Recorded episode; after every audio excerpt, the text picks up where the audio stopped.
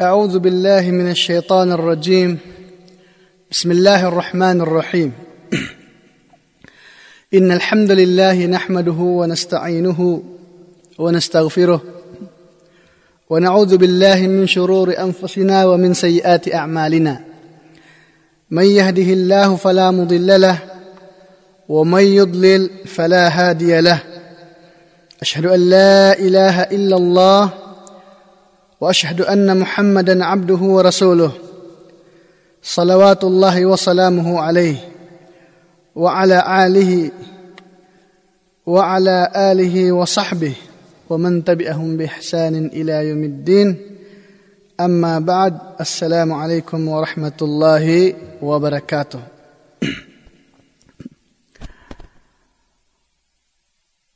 sumasaksi na walang Diyos na dapat sambahin maliban sa Allah at ako rin ay sumasaksi na si Muhammad ay huling sugo at propeta ng Allah.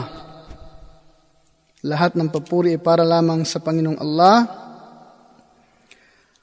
Mga kapatid sa pananampalatayang Islam, ang paksang tatalakayin natin ngayon ay tungkol sa mga alituntunin at mga kahalagahan ng pag-aayuno o fasting. Sa wikang Arabic, siyam o, o siyam. Ang ibig sabihin ng pag-aayuno o siyam o sa Arabic na saum, sa wikang Tagalog ay pag-aayuno.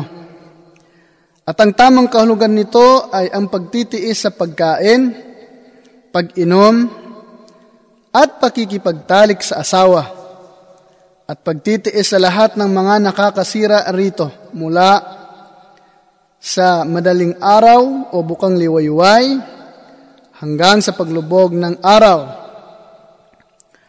Ang pag-aayuno sa buwan ng Ramadan ay isang tungkulin ng bawat Muslim, lalaki man o babae, na nasa wastong gulang at wastong pag-iisip.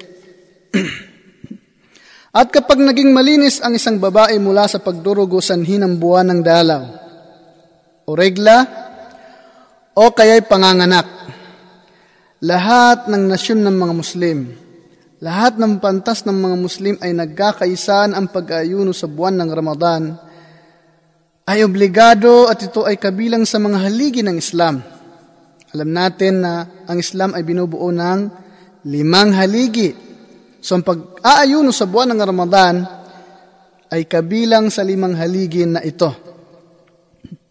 Ito ay pinag-utos ng Allah subhanahu wa ta'ala noong ikadalawang taon ng hijra o kaya'y pag uh, bakwet, paglisan o uh, paglakbay ng propeta Muhammad sallallahu alaihi wasallam papuntang Madina mula Makkah papuntang Madina ito yung paglikas niya.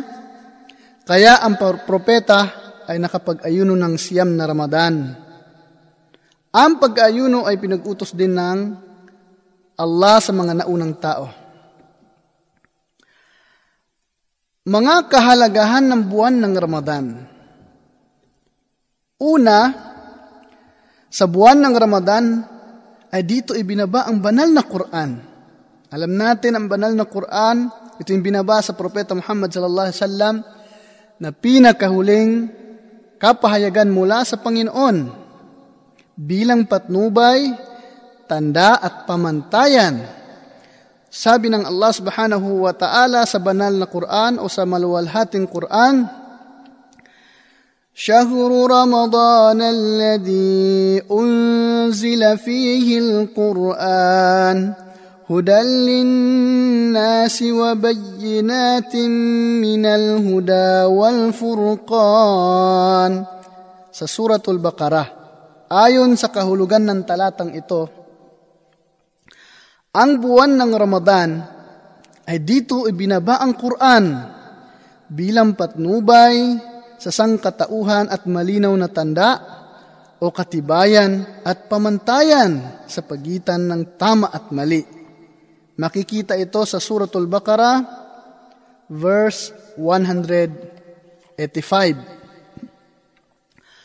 Pangalawa, sa buwan ng Ramadan, ay binubuksan ang mga tarangkahan ng paraiso at isinasara ang mga tarangkahan ng impyerno at ikinakadena ang mga demonyo o ang mga satanas.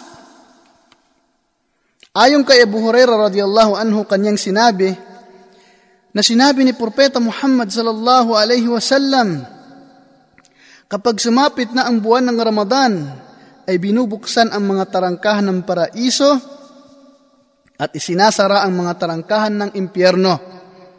At ikinakadena, tinatalian ang mga syaitan o satanas. So ito ay uh, isinalasay ni Imam Al-Bukhari at si Muslim. Pangatlo, sa buwan ng Ramadan ay nabubura ang mga kasalanan maliban sa mga malalaking kasalanan. Ayon kay Abu Huraira radhiyallahu anhu kanyang sinabi na sinabi ng propeta Muhammad sallallahu alaihi wasallam ang pagdarasal ng limang beses sa loob ng isang araw at ang Jum'a sa Jum'a sa darating na yung susunod na Jum'a at ang Ramadan sa Ramadan ay nabubura sa mga pagitan nila ang mga kasalanan kapag iniwasan ang mga mortal na kasalanan. So, ang tinutukoy sa mortal na kasalanan ay yung mga malalaking kasalanan, mga major sin. Pang-apat, sa buwan ng Ramadan, ang pagsasagawa ng Umra ay katumbas ng Hajj na kasama ang propeta. Masya Allah. Ayon sa isang naisalaysay na hadith, sinabi ni Propeta Muhammad sallallahu alaihi wasallam, ang umrah sa Ramadan ay katumbas ng Hajj na kasama ako.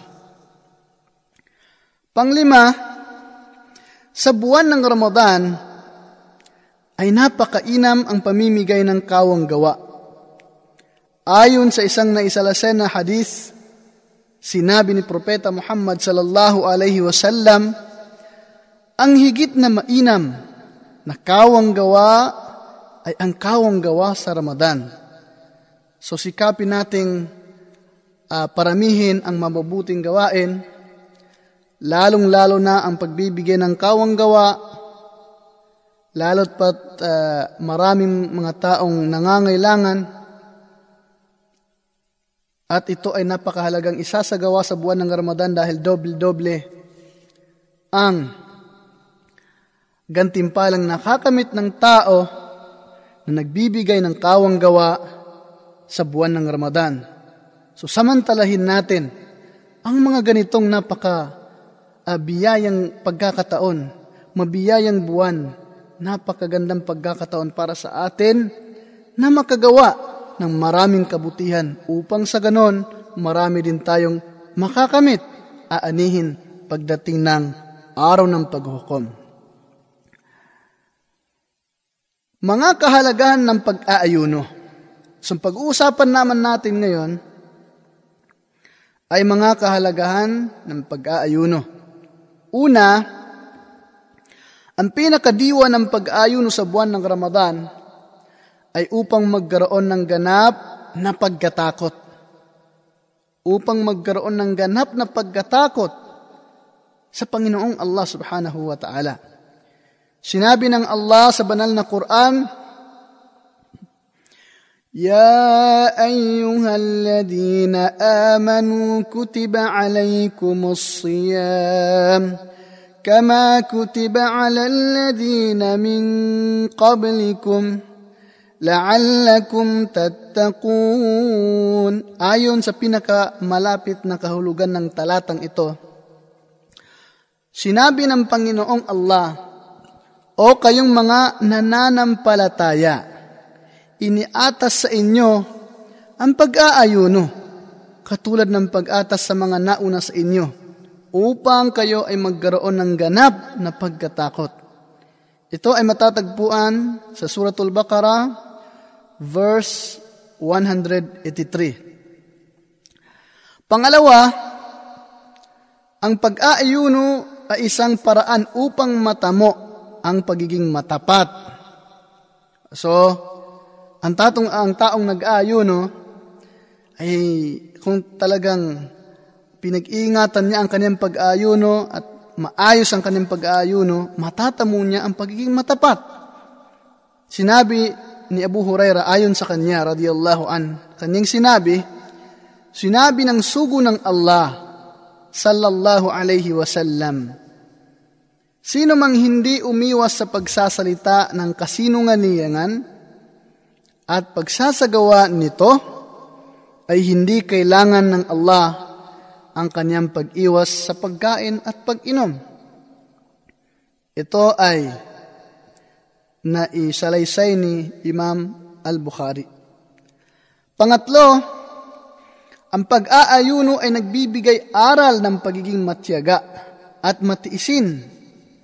Ayon naman kay Abu Huraira radiyallahu anhu, kanyang sinabi, Sinabi ng sugo ng Allah sallallahu alayhi wasallam, kapag ang araw na itinalaga kung kailan ang isa sa inyo ay nag-aayuno, siya ay marapat na huwag magsalita ng masama at huwag sumigaw. At kung may isa na nagmura sa kanya o kaya'y nakipag-away sa kanya, siya ay marapat na magsabi, katotohanan, ako ay nag-aayuno. So wag nang labanan, hindi na kailangan labanan. Sabi, bagos, sasabihin niyang, ako ay nag-aayuno. Pang-apat, ang pag-aayuno ay isang dahilan ng pagpasok sa paraiso. So isa ito sa pinakamalaking layunin natin mga Muslim. Kahabagan tayo ng Panginoong Allah at papasukin tayo sa paraiso. Alam natin na pagdating ng araw ng paghukom ay dalawang mapupuntahan ng mga tao sa paraiso o impyerno. So, syempre, lahat tayo gusto natin makapasok sa paraiso. So, ito na yung paraan para makapasok tayo sa paraiso. So, ang pag-aayuno ay isang dahilan ng pagpasok sa paraiso. Ayon naman kay Abu Umama radiyallahu anhu kanyang sinabi, Dumating ako kay Propeta Muhammad sallallahu alaihi wasallam at aking sinabi, Pag-utusan mo ako ng isang bagay na makapagpapasok sa akin sa paraiso. Sinabi ng Propeta Muhammad sallallahu alaihi wasallam, anong sabi niya? Ikaw ay mag-ayuno sapagkat ito ay walang katulad. Pagkatapos ay dumating naman ako sa kanya sa ikalawang beses at sinabi ng propeta, ikaw ay mag-ayuno. So inulit ng propeta Muhammad sallallahu alaihi wasallam. So ito ay matatagpuan sa musnad ni Imam Ahmad, ibig sabihin siya ang uh, nagsalaysay at si Imam An-Nasai at si Al-Hakim at ito ay uh, mapapanaligang hadith. Panglima, ang pag-aayuno ay isang kapatawaran sa mga naunang kasalanan. So, syempre, alam natin na ang tao ay nagkakamali. So, kailangan natin ng ganitong mga bagay upang mapatawad ang ating mga kasalanan. So, narito na ang pagkakataon upang makagawa ng bagay na siyang magiging sanhi upang mapatawad ng Panginoong Allah ang ating mga kasalanan.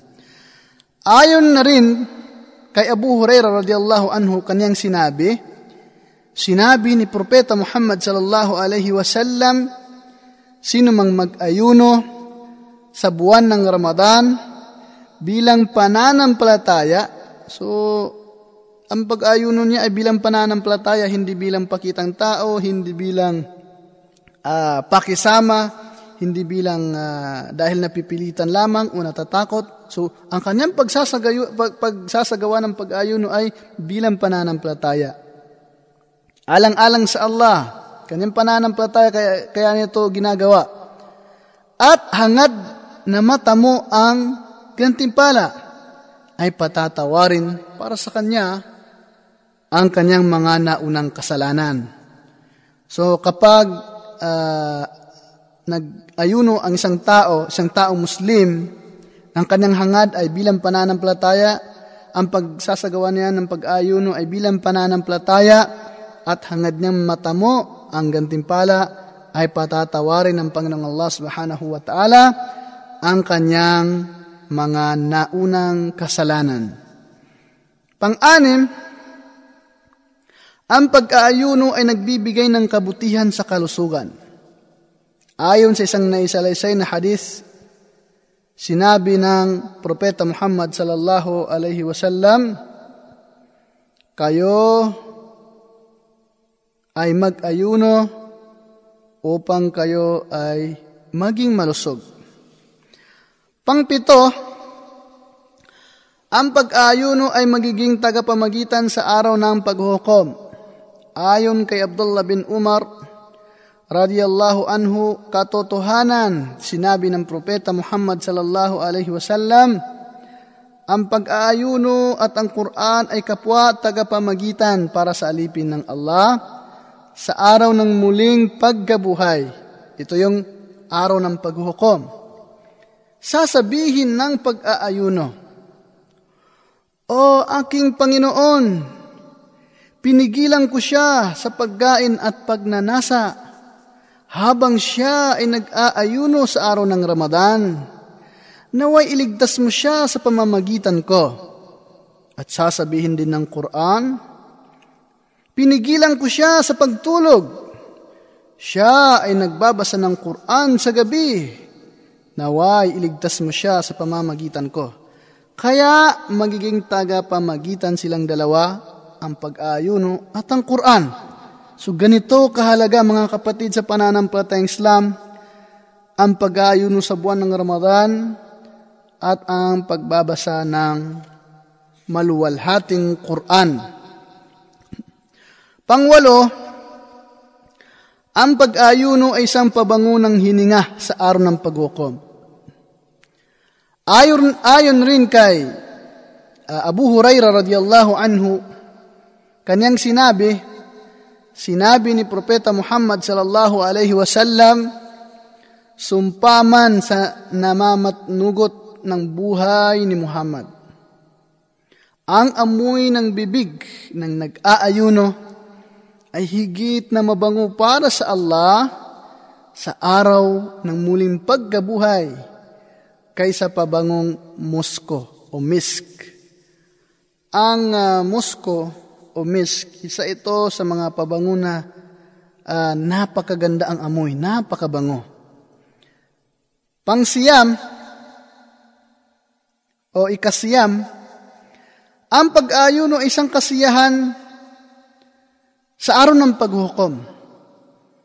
Ayon din kay Abu Huraira, kanyang sinabi, sinabi ng Propeta Muhammad sallallahu alaihi wasallam, para sa nag-aayuno ay mayroong dalawang kasiyahan na magiging masaya siya. Una, kapag itinigil na niya ang kanyang pag-ayuno o pag-iftar, siya ay masisiyahan o nasisiyahan siya dahil sa kanyang pagtigil sa pag-ayuno sa, pag, sa pag-iftar. Siyempre, kaharap na niya ang pagkain at siya ay magsasagawa na ng iftar o kakain na, so sa time na yun masisiyahan siya. Pangalawa, at kapag nakatagpo na niya ang kanyang Panginoon, ay nasisiyahan siya dahil sa kanyang pag-aayuno. So syempre, sino ba naman ang taong hindi masisiyahan kapag kaharap mo na ang Panginoon? So dahil sa pag-ayuno mo, ay masisiyahan ka pagkaharap mo na ang Panginoong Allah subhanahu wa ta'ala. Pang uh, ikasampu, tatanggapin ng Allah subhanahu wa ta'ala ang panalangin ng taong nag-aayuno.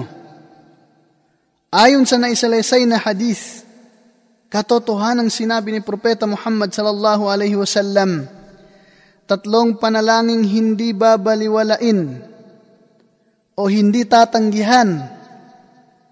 ang panalangin ng taong nag-aayuno hanggang hindi pa maitigil uh, nito. So, ito ang una. Tulad ng sinabi natin, ito ay uh, tatlo. Tatlo ang panalangin hindi babaliwalain ng uh, Panginoong Allah o hindi uh, tatanggihan. Una, panalangin, dua ng taong nag-ayuno hanggang hindi pa maitigil nito. Ang pangalawa, ang matuwid na imam o pinuno ng mga Muslim. At ang pangatlo ay naaapi. So, kapag nag-dua, nagsagawa ng dua o nanalangin, ang tatlong uri ng mga taong ito ay tatanggapin, hindi babaliwalain ng Panginoong Allah subhanahu wa ta'ala ang kanilang mga uh, panalangin. Uh, ikalabing isa, mayroong espesyal na pintuan sa paraiso para sa mga nag-aayuno, Masya Allah. So napakaganda. Ayon kay Sahal bin Saad radiyallahu anhu, katotohanan sinabi ni Propeta Muhammad sallallahu alaihi wasallam, Katotohanan mayroong pintuan sa paraiso na ang tawag rito ay Arrayyan. So tatandaan ninyo ang pangalan ay Arrayyan. Magsasabi sa araw na muling pagkabuhay, nasaan ang mga nag-aayuno? o nasaan ang mga nag-ayuno. At kapag nakapasok na ang pinakahuli sa mga nag-ayuno ay magsasara na ang pintuang ito. So ang makakapasok lang dito ay mga taong nag-ayuno. So ganun kahalaga at ganun ka kaganda ang mga uh, gantimpalang nakakamit ng taong nag-aayuno. So ang pinakahuli ay uh, ang Allah na mismo Azza wa Jal. Siya na mismo ang magbibigay ng gantimpala sa mga nag-aayon. So ito na pinaka maganda sa lahat. Siyempre, yung Panginoon na mismo na pinapangarap mo makakaharap mo. So siya na mismo ang magbibigay ng gantimpala sa mga taong nag-aayuno. Ayon kay Abu Huraira radiyallahu an, kanyang sinabi, sinabi ng sugo ng Allah, sinabi ng Allah Azza wa Jal, ang bawat gawain ng angkan ni Adan ay para sa kanya, maliban na lamang sa pag-aayuno, sapagkat ito ay para sa akin at ako na mismo ang magbibigay ng gantimpala. So ganun kahalaga ang pag-ayuno sa buwan ng Ramadan.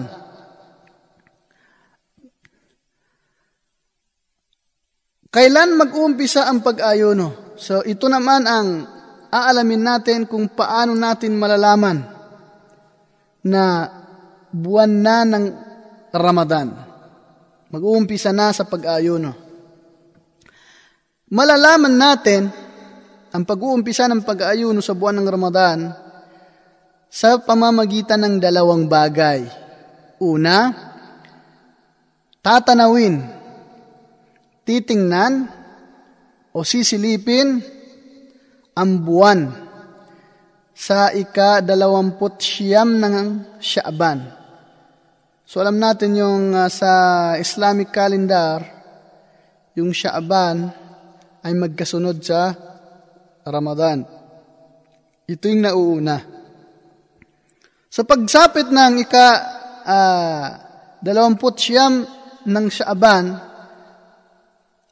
ay tatanawin ng mga Muslim o mga makakapag, uh, mapagkatiwala ang mga Muslim o yung mga taong itatalaga ng uh, gobyerno ng mga mus- uh, gobyerno ng Islam na silang tatanaw, sisilip, titingin sa buwan sa ika-dalawamput siyam ng Shaaban. At kapag nakita ang buwan, yung bagong buwan, ay mag-uumpisa na ang mga Muslim sa pag-aayuno kinabukasan. So halimbawa, ngayong hapon, sa paglubog ng araw, tatanawin, at kapag nakita, kinabukasan, bukas halimbawa, ay unang araw na ng buwan ng Ramadan. Ikalawang uh, paraan upang malaman ang pag-umpisa ng pag-ayuno ay kung sakaling hindi nakita ang buwan sa ika-dalawamput siyam ng Sha'ban, ay kompletuhin ang tatlumpung araw ng Sha'ban. So mga kapatid sa pananampalatayang Islam, kailangang silipin ang buwan, kailangang tingnan, kailangang tanawin ang buwan bago mag-umpisa sa pag-ayuno sapagkat ito ay alinsunod sa kautusan ni Propeta Muhammad sallallahu alaihi wasallam. So, ibig sabihin, kailangan uunahin natin ang pagsilip, pagtanaw sa bagong buwan, sa buwan. Okay? So, wag natin tularan yung ibang uh, ginagawa ng ibang tao na hindi na nila tinatanaw. Talagang bumabase lang sila sa kalendaryo. So, hindi. Hindi ganun ang katuruan. So, wag tayong lumabag sa katuruan ng Propeta Muhammad sallallahu alaihi wasallam. So, ayon kay Abu Huraira, kanyang sinabi, katotohanan sinabi ni Propeta Muhammad sallallahu alaihi wasallam, kayo ay mag-ayuno kapag nakita ang buwan. At kayo rin ay tumigil. At kayo ay tumigil sa pag-aayuno kapag nakita ang buwan. Datapwat, kung hindi ninyo nakita ang buwan, dahil sa lambong ng ulap, so maaring natakpan ng ulap, kung gayon ay kumpletuhin ninyo ang Shaaban ng tatlumpung, tatlumpung araw. So pag hindi nakita at uh, dahil uh, halimbawa maulap, so kukumpletuhin ang buwan ng Shaaban ng tatlumpung araw. So saka mo kumpletuhin kung pag hindi nakita ang buwan sa pagtanaw nito. So yun ang katuruan ng propeta Muhammad sallallahu alaihi wasallam at yun ang dapat nating sundin. Noong kapanahunan ni Propeta Muhammad sallallahu alaihi wasallam ay nakita ang buwan. Ayon kay Ibn Abbas radhiyallahu anhuma, katotohanan dumating ang isang lalaki kay Propeta Muhammad at kanyang sinabi, katotohanan nakita ko ang buwan. Sinabi ng propeta, ikaw ba ay sumasaksi na walang Diyos na karapat dapat sambahin maliban sa Allah? Sinabi ng lalaki, Opo. Sinabi naman ng propeta, Ikaw ba ay sumasaksi na si Muhammad ay sugo ng Allah? Sinabi ng lalaki, Opo. Sinabi naman ng propeta, Kung gayon, O Bilal, sabihin mo sa mga tao na mag-ayuno na sila bukas. So si Bilal ay ito yung muadzin ng propeta Muhammad sallallahu alaihi wasallam. Ibig sabihin ng muadzin, ito yung uh, siyang tagatawag ng adhan. So alam natin, uh, lagi natin naririnig ang adhan sa mga masjid. So yung tagatawag ng propeta Muhammad sallallahu alaihi wasallam ay si Bilal radiyallahu an. Ang bilang ng mga araw ng pag-aayuno sa buwan ng Ramadan ay maaring 29 o kaya 30 o dala, uh, 20 siyam o 30 na araw. So kasi sa isla, kalendaryo ng Islam ay walang 28 at walang 31. It, ito man ay maaring ito dalawamput siyam o tatlumpo, wala nang iba. Sapagkat ito ay base sa paglitaw ng buwan ng pagtatapos ng Ramadan. Dahil kapag nakita ang buwan sa ika-dalawamput siyam ng Ramadan, ay obligadong magdasal na ng Eid kinabukasan at kapag hindi nakita ang buwan ay ipagpapatuloy ang pag-ayon ng isa pang araw. So yung uh, nabanggit nating Eid ay ipapaliwanag natin mamaya insha Allah. Kapag uh, nakita naman ng buwan, ito yung panalangin ayon din sa hadis ng propeta uh, Muhammad sallallahu alaihi wasallam. Kapag nakita ang buwan sa ika uh, dalawamput siyam Ah, uh, ng Shaaban ayon kay Talha bin Ubaidillah radhiyallahu an katotohanan si Propeta Muhammad sallallahu alaihi wasallam ay kapag nakita niya ang buwan ay sinasabi niya Allahumma ahilhu alaina bil amni wal iman wa salamati wal islam Rabbi wa rabbuka Allah Hilal Rushd wa Khair. Kahulugan sa Tagalog, O Allah, ipakita mo sa amin ang buwan na may kasamang katiwasayan at pananampalataya at may kasamang kapayapaan at Islam. Ang Allah ang aking Panginoon at iyong Panginoon, buwan ng patnubay at kabutihan. Ngayon, mga kapatid sa pananampalatayang Islam, dadako na naman tayo sa uh, mga haligi ng pag-ayuno. Ito yung saligan. Ah, saligan o haligi ng pag-ayuno. Mayroong dalawang haligi ang pag-ayuno sa buwan ng Ramadan na kung saan ay nararapat na may sagawa ito upang magiging katanggap-tanggap ang pag-aayuno. Una, anniya. Ito yung uh, tinatawag sa wikang Arabic na anniya o sa wikang Tagalog, layunin. Ibig sabihin, mga kapatid, ay ang pagkakaroon ng layunin sa gabi bago magbukang liwayway o yun, bago magbukang liwayway ay magkakaroon ang tao ng layunin na siya ay magsasagawa ng pag-ayuno. Siya ay mag- mag-aayuno. Ayon kay Hafsa radiyallahu anha, katotohanan ng sinabi ng propeta Muhammad sallallahu alaihi wasallam, sino mang hindi magkaroon ng layunin sa gabi bago magbukang liwayway, siya ay walang ayuno.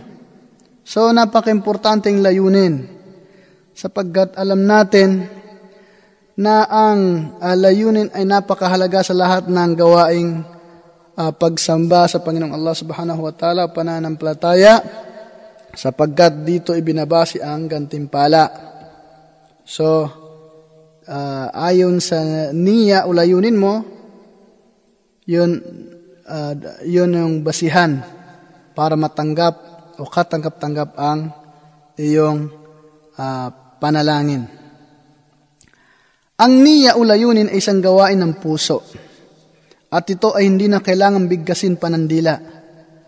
Kaya ang pagsasagawa ng niya sa pag-aayuno ay isinasa puso lamang na mag-aayuno siya. Sinasa puso lamang ng tao na mag-ayuno alang-alang sa pagsunod sa kautusan ng Allah. So, hindi mo na kailangang sabihin na ako ay mag-ayon bukas bilang pananampalataya, yun ay nasa puso mo na. Yun ang tinatawag na layunin.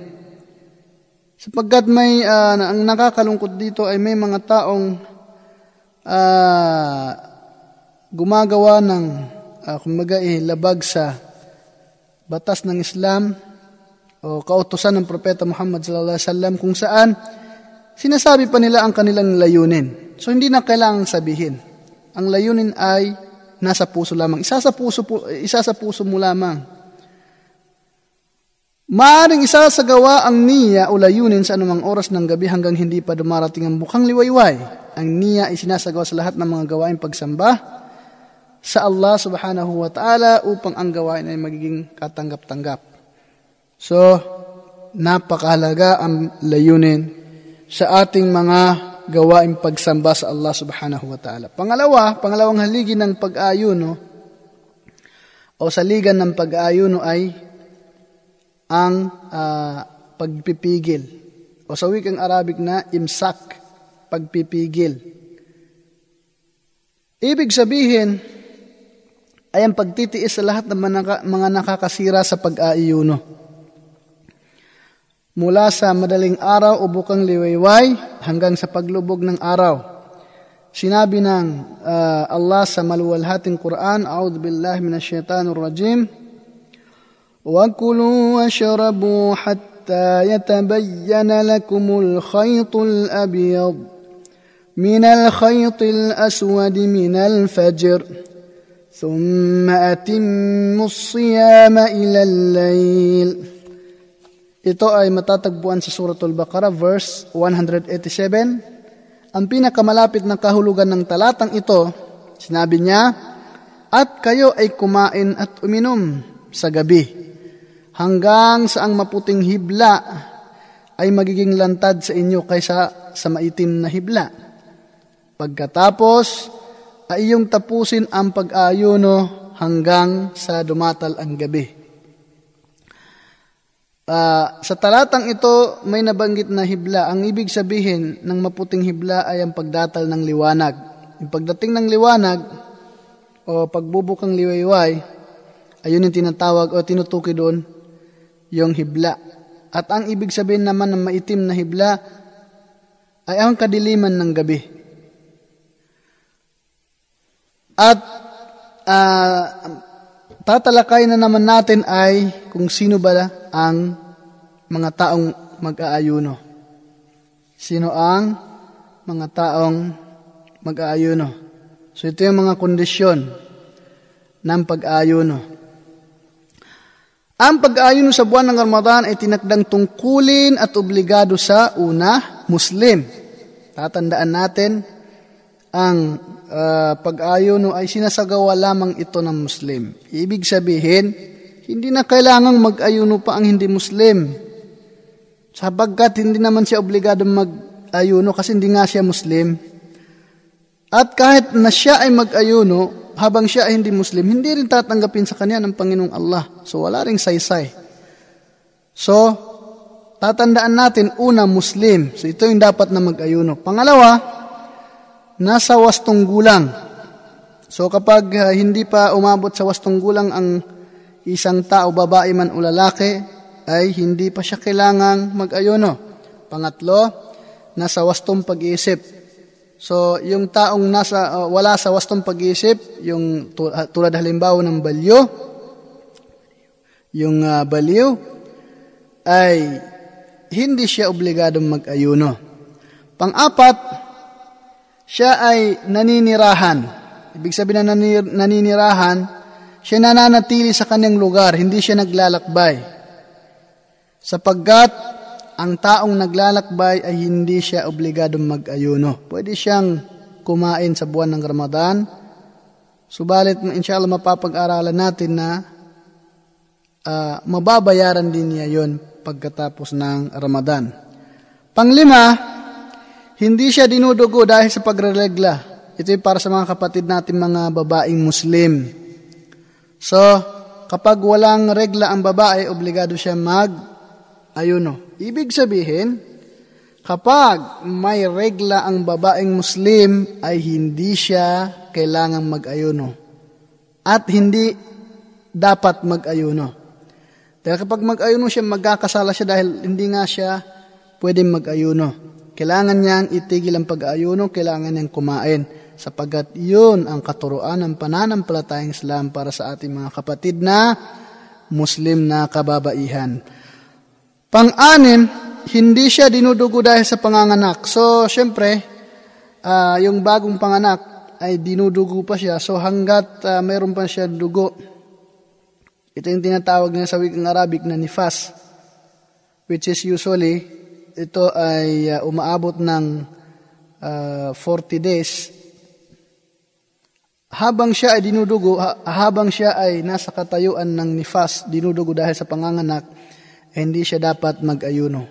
Ang pinakahuli ay may kakayahan sa pag-ayuno. So, syempre, kapag ang isang Muslim ay may kakayahan sa pag-ayuno, obligado siya magsagawa ng ayuno. At kapag hindi naman niya kaya, dahil sa mga katanggap-tanggap na kadahilanan, hindi siya obligadong o hindi siya dapat mag-ayuno. Ang mga nakakasira ng pag-aayuno. So, napakahalagang pag-aralan natin ito upang sa ganun ay maiiwasan natin para sa ating mga kapatid na nakikinig kailangan isaulo natin ang uh, mga bagay na ito, isaulo ninyo, tatandaan, upang uh, maiwasan. Pang sa ganun ay hindi masayang ating gutom, pagod, uhaw, at least makasigurado tayong uh, tanggap ang ating pag-ayuno insya Allah. Ang mga nakakasira sa pag-ayuno ay katulad ng mga sumusunod. Una, ang sadyang pagkain. So, syempre kapag nag-ayuno ka, nag-ayuno ka at sadyang uh, ikaw ay kumain, ay talagang masisira ang iyong pag-ayuno. Ngayon, kaya natin sinabi na sadyang pagkain, sapagkat uh, kapag nakalimutan ng tao na siya nag-aayuno at nakakain, kumain siya, ay hindi sira ang kanyang pag-aayuno. Pangalawa, ang sadyang pag-inom, ganun din. Huwag na huwag niyong sadyang, huwag na huwag kayong uh, uminom ng sinasadya habang nag-ayuno. Dahil masisira ang inyong pag-ayuno. Pangatlo, ang sadyang pagsuka. So kapag sinadya mong masuka, ay kailangan mong uh, palitan yung ayuno mo sa araw na yun dahil nasira. Ah, nasira na, na na invalid nga yung ano, hindi na katanggap-tanggap yung pag-ayuno dahil sinadya mong masuka. Pang-apat, ang sadyang pagpapalabas ng punlay. Alam natin yon. Ta, panglima, ang pakikipagtalik. So, hindi pwede makipagtalik sa, uh, sa, sa panahon o sa oras ng pag-ayuno. Yung sinasabi natin kanina na uh, mula bukang liwayway hanggang sa paglubog ng araw. So sa gabi, walang problema. Pwede makipagtalik ang mag-asawa. Ang pang-anim ay pagdurugo dahil sa regla. Halimbawa, kung ikaw ay nag-ayuno at uh, sa kinaumagahan ay dinatnang ka ng regla, so kailangan mong itigil ang iyong regla dahil nasira.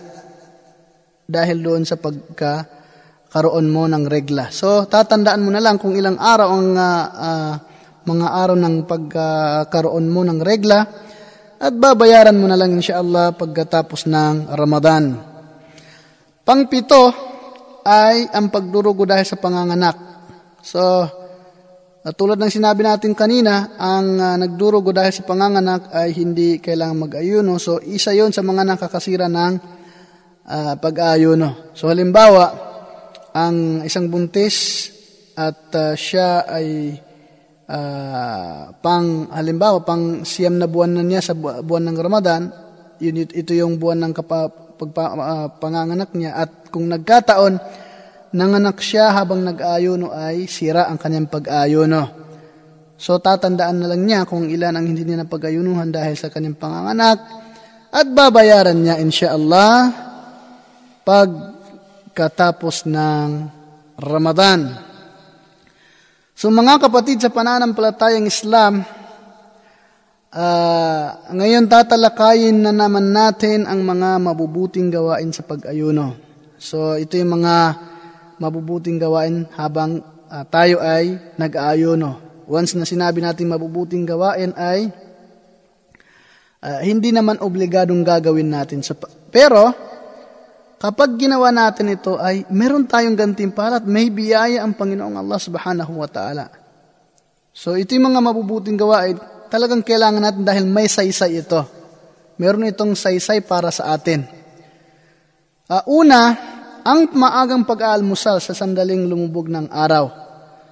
So, ang pag uh, pa, pagiging maaga ng pag-aalmusal, yung iftar, yung iftar, kailangan maaga o yun ang mas mainam hindi naman kailangan, actually, kung halimbawa, kung nagkataon na nalet ang yung pagkain uh, ng iftar, pag-almusal, ay wala naman, wala naman problema at matatanggap ang yung uh, fasting, pag-ayuno. Subalit, mas mainam na maaga ang pag-almusal sa sandaling paglubog ng araw. Sapagkat sinabi ng sugo ng Allah, sinabi ni Propeta Muhammad sallallahu alaihi wasallam, mananatili ang mga tao sa kabutihan hanggat inaagahan nila ang pag-almusal sa pag-ayuno. O yun yung sinasabi nating uh, iftar. Pangalawang uh, mga mabubuting gawain ay pag-almusal ng rutab o tamar. Ibig sabihin yung pagkain mismo sa, uh, sa iftar ay mas mainam na unang kainin mo ay rutab o tamar maaring uh, alam natin lahat kung ano ang kahulugan ng tamar yung dates, bunga ng uh, uh, puno ng datilis.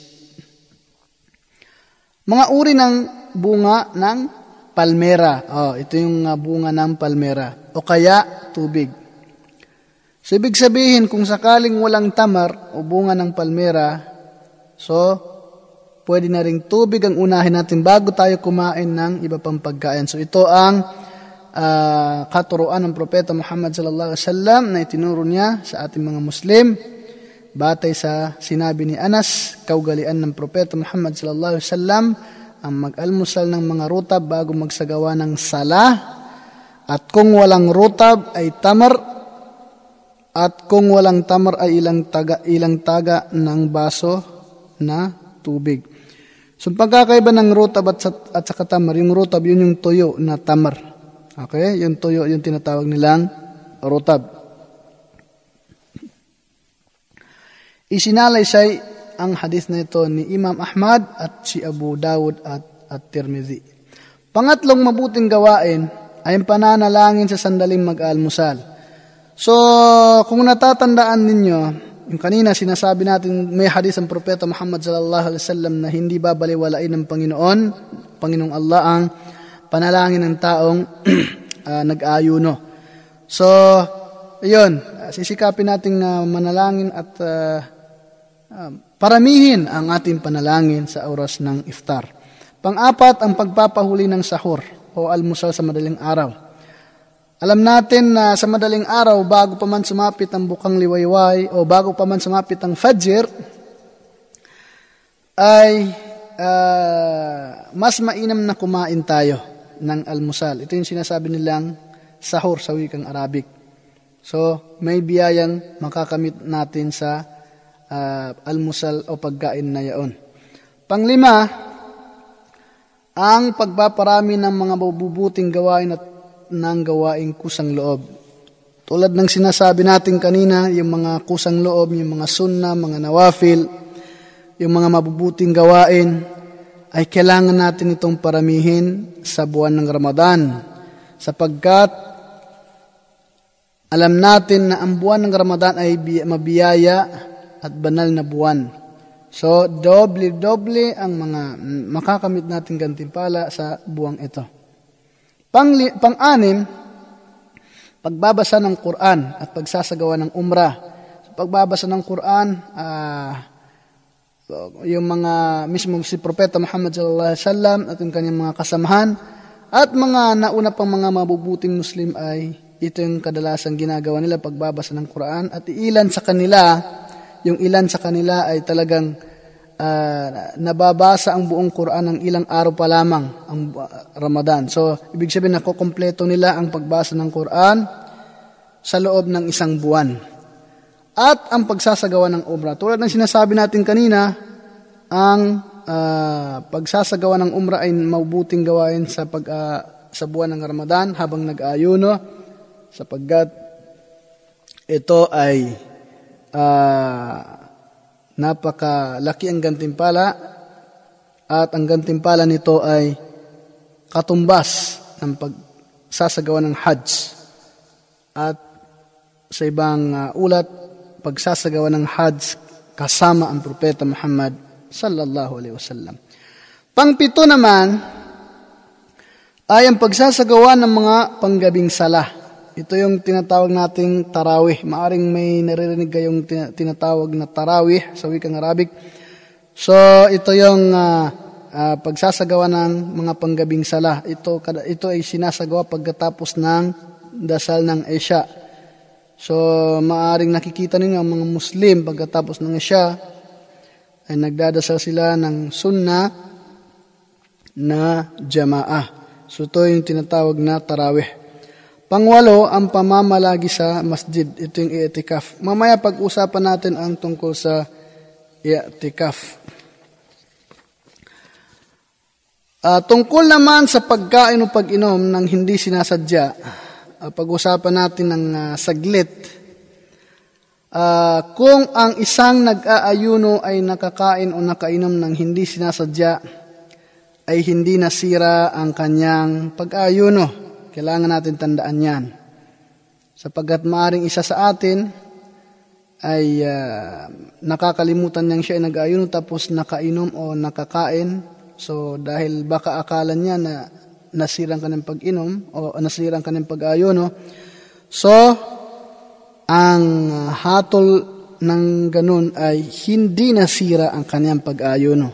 Ang nararapat na gawin sa oras na maalaala niya, maaalala niya ay tumigil sa pagkain o pag-inom at ipagpapatuloy ang pag-ayuno. So, kapag naalala mo yung uh, sa time ng iyong pag-inom o pagkain, pag naalala mo na ikaw ay nag-ayuno, so hindi mo pwedeng uh, ano, ituloy ang iyong pagkain at pag-inom.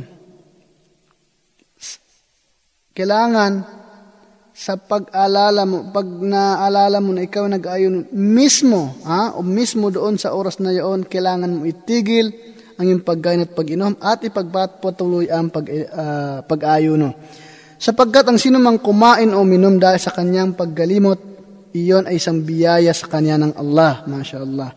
So, napaka mahabagin, napaka uh, ano, uh,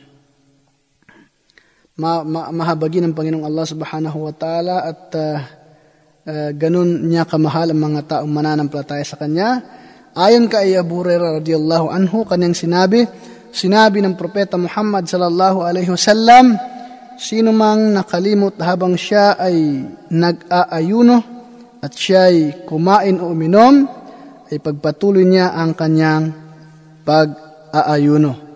Sapagkat siya pinakain at pinainom ng Allah. Tungkol naman sa uh, pagsuka ng hindi sinasadya, kung ang isang nag-ayuno ay nasuka ng hindi sinasadya, ay hindi nasira ang kanyang pag-ayuno. Tatandaan din natin na hindi nasira ang kanyang pag-ayuno. Subalit kung ang pagsuka ay sinasadya, ay nasira ang kanyang pag-ayuno. Tulad ng sinabi natin kanina, isa ito sa mga nakakasira ng pag-ayuno. Ayon kay Abu Huraira radiyallahu anhu, kanyang sinabi, na sinabi ng sugo ng uh, Allah na si Muhammad sallallahu alaihi wasallam, sinabi niya, sino mang masuka nang hindi sinasadya ay hindi na magkakaroon ng kada, hindi na niya papalitan. So hindi na niya kailangan palitan sapagkat hindi niya sinasadya. At sino mang masuka ng sinasadya ay magkakaroon ng kada. Papalitan niya ang araw na yaon. So, ang magpapalit lang o ang papalit lang ng uh, pag-ayuno ay yung taong sinasadya niyang masuka. So ang sina, ang tinatawag nating sinasadya ay yung taong uh, halimbawa tinusok niya ng kanyang daliri ang kanyang lalamunan hanggang sa siya ay nasuka. So kapag tinusok mo ang iyong lalamunan at ikaw ay nasuka, ikaw ay sinasadya mo na ikaw ay masuka. So, kailangan mong palitan yung pag-ayo mo dahil sinadya mong masuka dahil tinusok mo ng, ng daliri ang iyong lalamunan. Pangalawa, pumunta ka sa marumi at mabahong lugar na sanhin ang iyong pagkasuka. So, yun ay uh, sinasadya mo na ikaw ay masuka. Dahil alam mo na ikaw ay masuka pag napunta ka sa lugar na yaon at ikaw ay pumunta rin doon. Ha?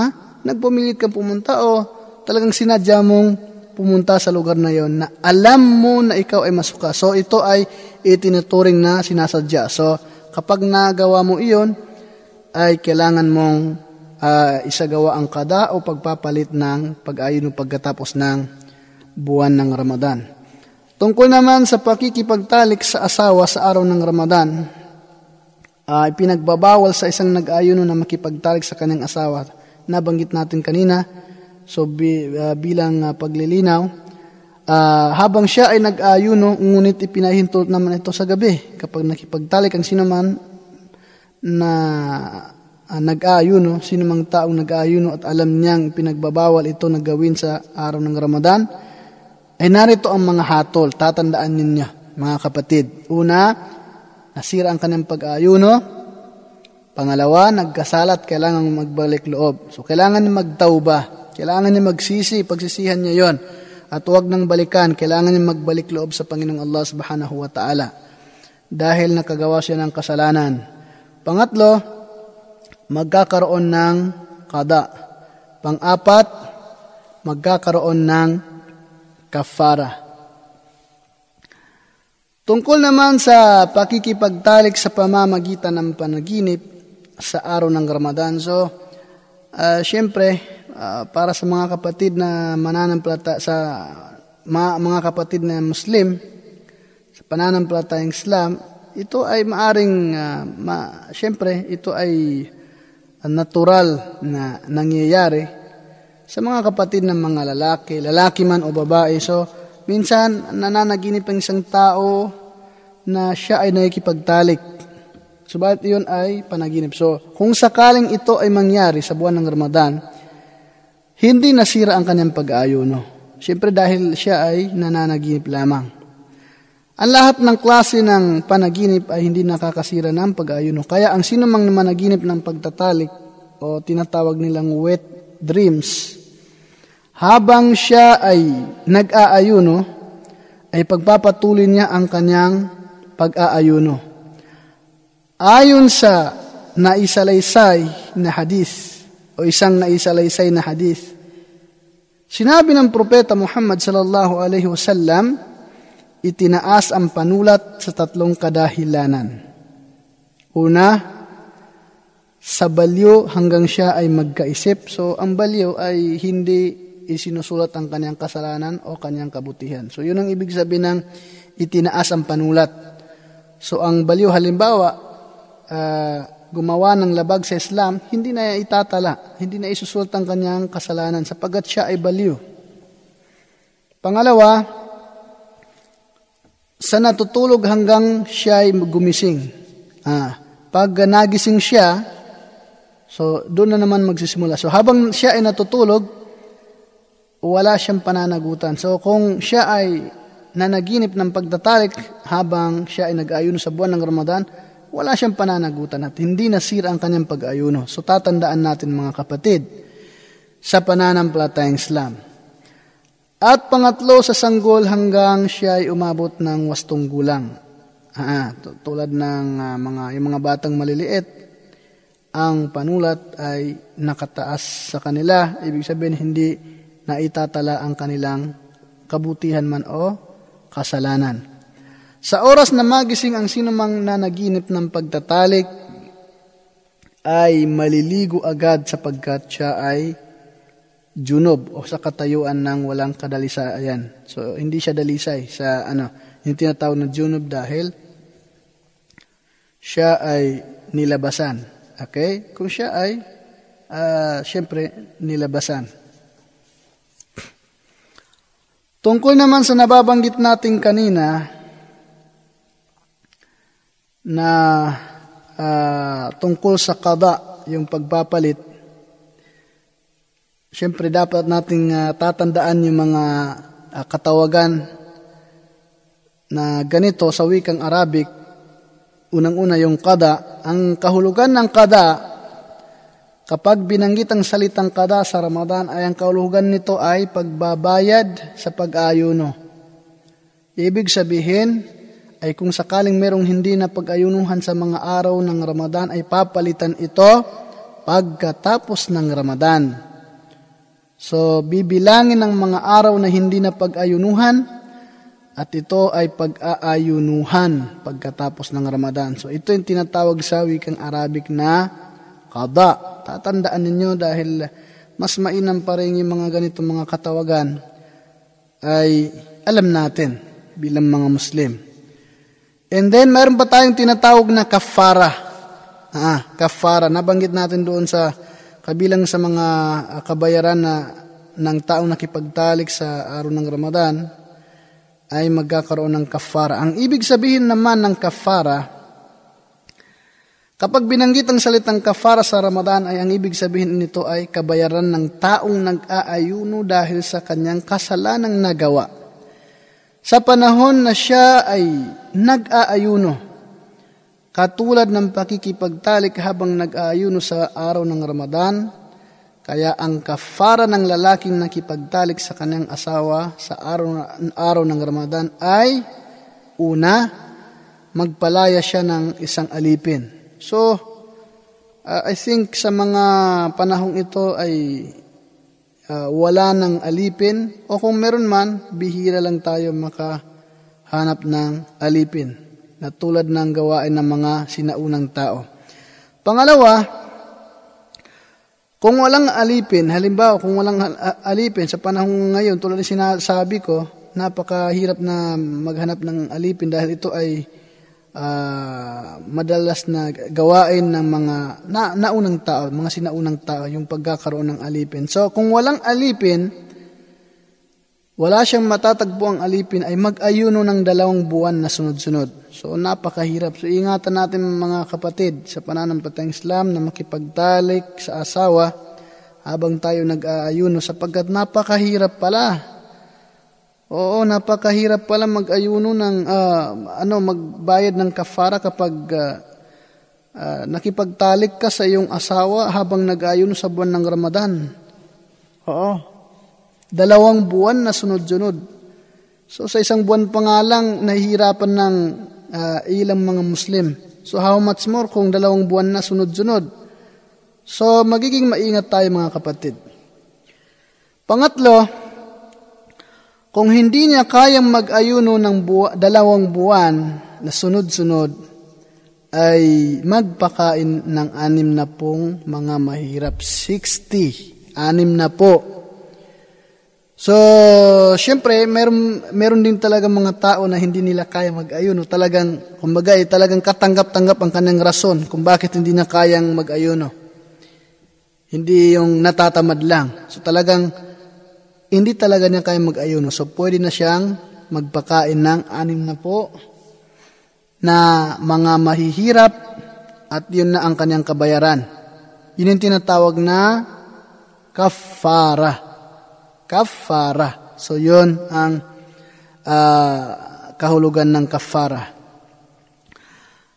Uh, ang babaeng nasa panahon naman ng regla o bagong panganak, yung uh, haid at saka nufasa sa wikang Arabic.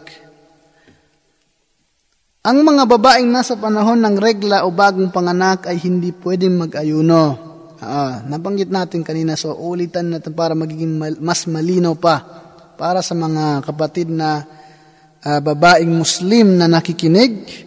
Ipinagbabawal sa mga babae kapag sila ay nasa ganitong kalagayan Subalit magkakaroon sila ng kada. Uh, na, nabanggit natin kanina yung kada, kung anong kahulugan, yung pagpapalit, pagbabayad ng uh, fasting. Magkakaroon sila ng kada sa mga araw na hindi nila napag-ayunuhan sapagkat or pagkatapos ng Ramadan. At hindi na nila kailangan palitan ang mga dasal, salah na hindi nila naisagawa sanhin ang kanilang pagkaregla. So, dahil ang uh, babaeng uh, dinudugo sa hinang regla ay unang-una hindi siya pwedeng magdasal. Alam, ma, karamihan sa ating mga sisters, mga kapatid na babaeng Muslim ay alam ito. At para sa mga uh, bagong yakap sa Islam at kulang pa ang kaalaman sa pananampalatayang Islam ay tatandaan natin ang babaeng nasa buwan ng regla o nireregla, hindi siya pwedeng magdasal, hindi siya pwedeng magsagawa ng sala. At ganun din ang uh, pag-ayuno sa buwan ng Ramadan. So, hindi siya pwedeng mag-ayuno sa buwan ng Ramadan. Ngayon, may pagkakaiba yung dalawang bagay. Yung sala na sinasabi natin hindi niya pwedeng gawin habang nasa regla, ay hindi na niya kailangang palitan. Hindi na niya kailangang bayaran. Subalit, yung pag-aayuno na hindi niya ginawa habang nireregla, ay kailangan niyang palitan o bayaran pagkatapos ng Ramadan. So, yun ang pagkakaiba. Tatandaan natin. Yung sala, huwag mo nang palitan, sister. Yung pag-ayuno lamang ang iyong papalitan.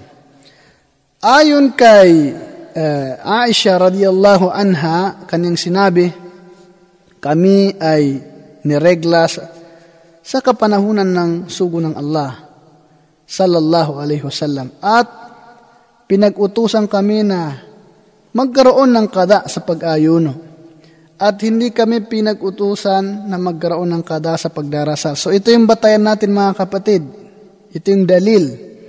Ito yung batayan natin kung bakit natin sinasabi na hindi na kailangan bayaran ng sala sa ang uh, ano lang ang ano uh, ang babayaran lamang ay yung pag-ayon sapagkat ito yung sinabi ni Aisha na hadith na uh, itinuro sa kanila ng propeta Muhammad sallallahu alaihi wasallam. Tungkol naman sa uh, babaeng nagdadalang tao o nagpapasuso ng sanggol ibig sabihin yung buntis o yung nagpapasuso, nagpapasuso ng sanggol. Narito ang pananaw ng mga pantas sa Islam hinggil sa mga babaeng nagdadalang tao o nagpapasuso ng sanggol sa araw ng Ramadan.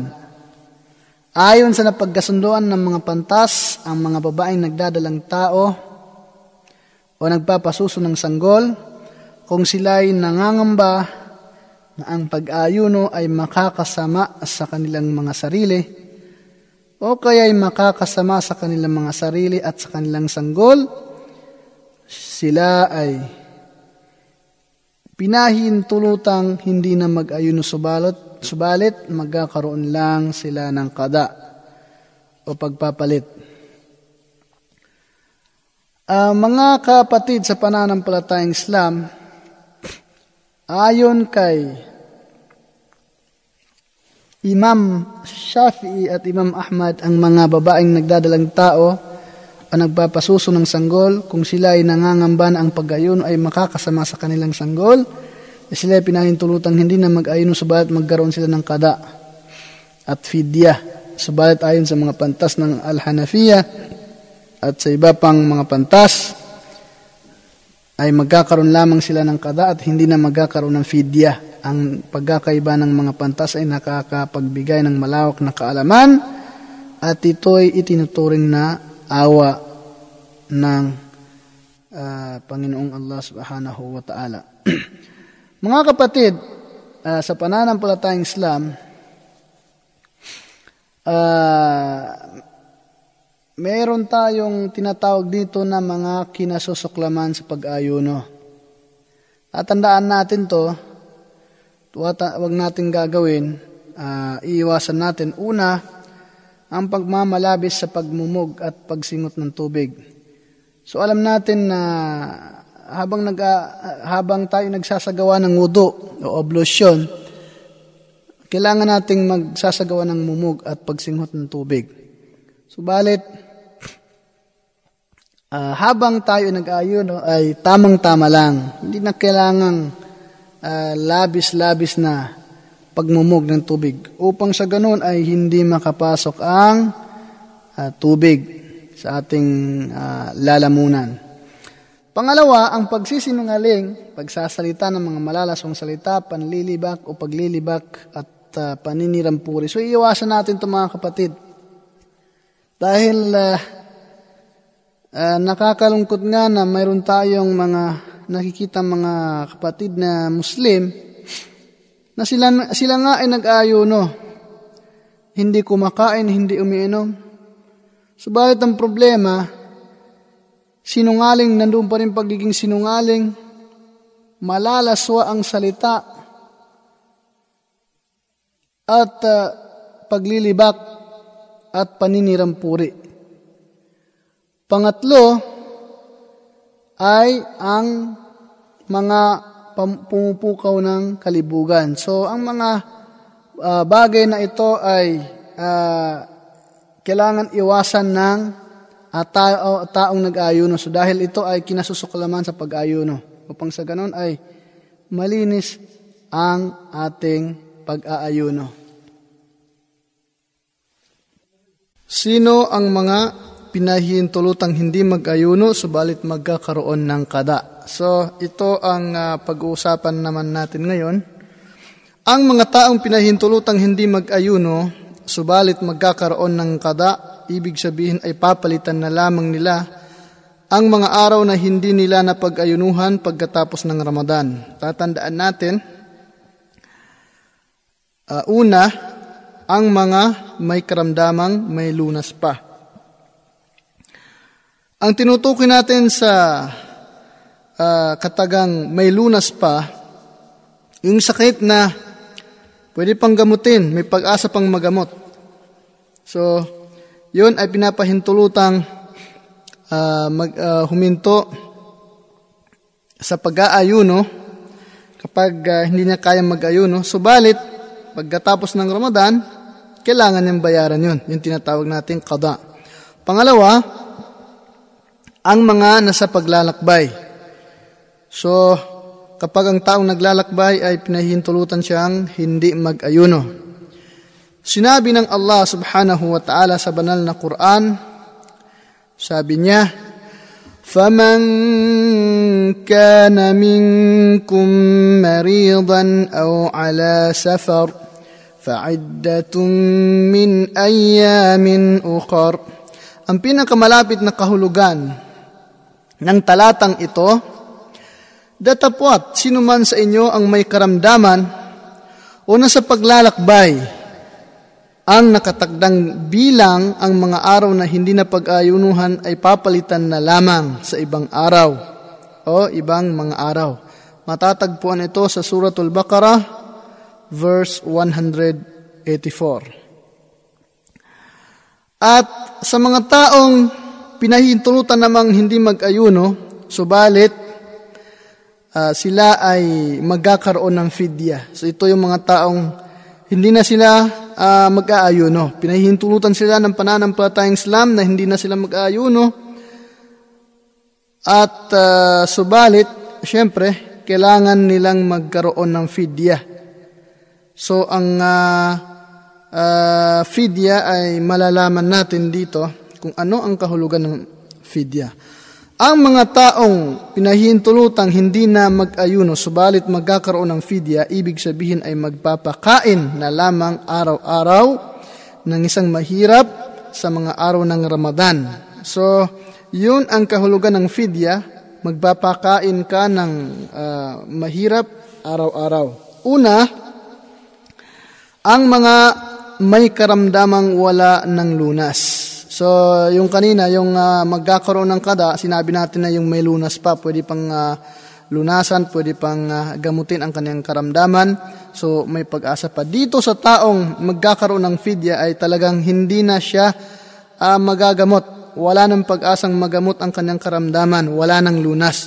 So, sabi ng Panginoong Allah subhanahu wa ta'ala sa Quran, sabi niya, وعلى الذين يطيقونه فدية طعام مسكين Ayon sa kahulugan ng talatang ito at sa mga walang kakayahan sa pag-aayuno ay may fidya o kabayaran na magbakain ng isang mahirap o tinatawag sa wikang Arabic na miskin. Ito ay matatagpuan sa Suratul Baqarah verse 184 din karugtong nung uh, na unang talata na ating uh, binanggit.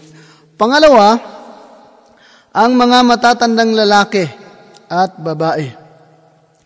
Ayon kay Ibn Abbas radiyallahu anhuma kanyang sinabi, binigyan binigyang labis na kalayaan ang matatanda na huminto sa pag-aayuno, subalit magbakain araw-araw ng isang mahirap at hindi na siya magkakaroon ng kada. O, so, ibig sabihin ng hindi magkakaroon ng kada, hindi na niya babayaran ang mga araw na hindi niya napag-ayunuhan pagkatapos ng Ramadan.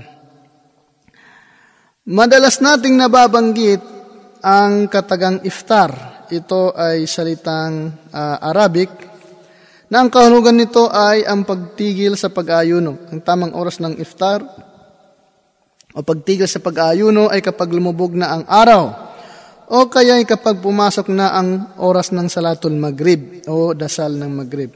Kaya kapag sumapit na ang oras ng pag-iftar o kapag natiyak na lumubog na ang araw, ay ititigil na ang pag-aayuno.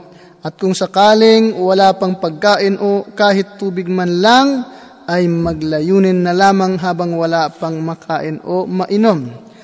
Ang mainam na unang kainin tuwing itinitigil ang pag-ayuno ay mga rutab, sariwang uh, dates o kaya mga tamar, hindi sariwang dates.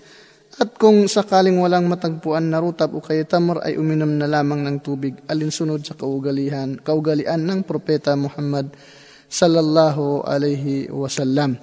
Kabilang mga kapatid sa mga taong uh, pinahintulutang ihinto ang pag-ayuno ay ang babaeng may buwan, nasa buwan ng regla, at ang babaeng bagong panganak. Okay? Uh, yun ay kabilang sa mga uh, taong uh, pinahintulutan ng pananampalatayang Islam. At gayon din, ang uh, pagkatakot sa ikapapahamak ng isang tao alang-alang sa kaligtasan nito, ang pagbubuntis at ang pag nagpapasuso. At gayon din ang walang kakayahan sa pag-ayun dahil sa katandaan at karamdaman na walang pag-asang malunasan na banggit natin kanina. Ayon kay uh, Anas radiyallahu anhu kanyang sinabi, nakaugalian ng sugo ng Allah subhanahu wa ta'ala ito yung tungkol sa iftar, na bago magdasal ng salatul maghrib o dasal sa maghrib, ay itinitigil niya ang pag-aayuno ng mga itinitigil niya ang pag-aayuno sa pamamagitan ng rutab. At ang at kung hindi mga rutab ay mga tamar. At kung hindi mga tamar ay uminom umiinom ng tubig. Ito ay uh, naiulat ni uh, Abu Dawud at uh, at Tirmizi at sinabi na ito ay mabuti o mapagkatiwala ang hadis buhat sa propeta Muhammad sallallahu alaihi wasallam.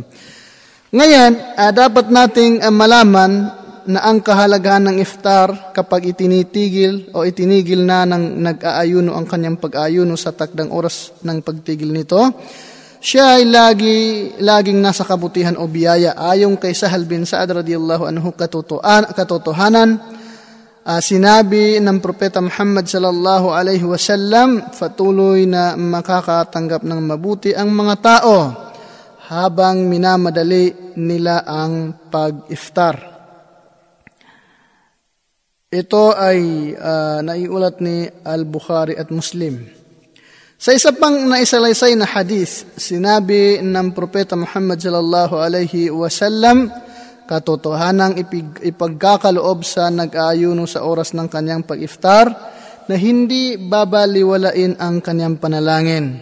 Iniulat ni Ibn Majah at Al-Hakim at uh, ibig sabihin sa oras ng uh, pagsasagawa ng iftar ay uh, tinatanggap at hindi binabaliwala ng Panginoong Allah ang panalangin ng taong nananalangin. Ang taong nagpapa-iftar o nagpapakain, sa isang nag-aayuno ay matatamo niya ang gantimpalang katulad ng gantimpala ng nag-aayuno. So, uh, dito sa Saudi Arabia o sa mga bansang uh, Arabiano o sa mga iba pang bansa ng mga Muslim, malimit na uh, nakikita natin ang mga Muslim na nagpapakain, lalong-lalo ng mga mayayaman, nagpapakain sila tuwing uh, hapon o tuwing uh, sumapit ang uh, oras ng iftar, sila ay nagpapakain dahil alam nilang napaka uh, halaga at napakalaking uh, gantimpala ang nakakamit ng taong nagpapakain lalo na sa panahon ng uh, Ramadan. Ayon kay Zaid bin Khalid al-Juhani, sinabi uh, ng propeta Muhammad sallallahu alaihi wasallam, Sino mang magpa-iftar o magpakain sa isang nag-ayuno, mayroong matatamo na gantimpalang katulad ng gantimpala niya na hindi mababawasan ang gantimpala ng nag-ayuno kahit na kaunti. So, ganun kalaki o ganun uh, kalaki ang, uh, ang gantimpala ng uh, taong nag-aayuno. Mga kapatid sa pananampalatayang Islam, Uh, Siyempre, sa pagtatalaki natin ng mga alituntunin tungkol sa pag-ayuno, uh, hindi rin natin siyempre kailangan uh, kaligtaan yung mga bagay-bagay na uh, kailangan nating uh, iwasan upang hindi masira ang pag-ayuno. So ito yung mga bagay na nagpapawalang bisa sa pag-ayuno. Una, ang pagkain, pag-inom at mga katulad nito. So siyempre, uh, habang nag-ayuno ay hindi ka pwedeng kumain at hindi ka pwedeng uminom. Kaya nga sinasabi natin ang pag-ayuno ay pagtigil, pagtitiis mula sa pagkain at pag-inom at ano pa mang nakakasira ng pag-ayuno. Pangalawa ang pakikipagtalik. So ibig sabihin sa oras ng pag-ayuno, yung mula sa madaling araw, bukang liwayway hanggang sa paglubog ng araw. Yun yung oras na hindi pwedeng uh, makipagtalik ang mag-asawa. Pangatlo, ang pagsusukang sinasadya. Nabanggit natin na ang pagsusuka na sinasadya ay nakakasira ng pag-ayuno.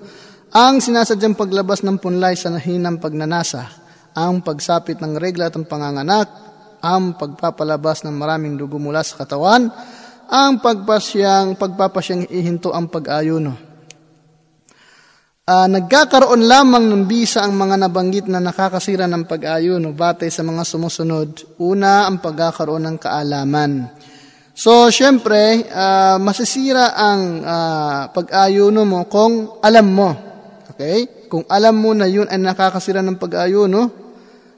At uh, pangalawa, may sariling kapasyahan. So, kung uh, talagang uh, yun ay uh, ginawa mo ng malaya at uh, may, kumbaga hindi ka napilitan, hindi ka pinilit, ay talagang masisira, mawawala ng bisa ang iyong pag-aayuno. Pangatlo, ito ay sinadya. So kapag hindi sinadya, ibig sabihin ay uh, kapag hindi sinadya ang pagkain o pag-inom o katulad nito, hindi mawawala ng bisa ang ating pag-ayuno.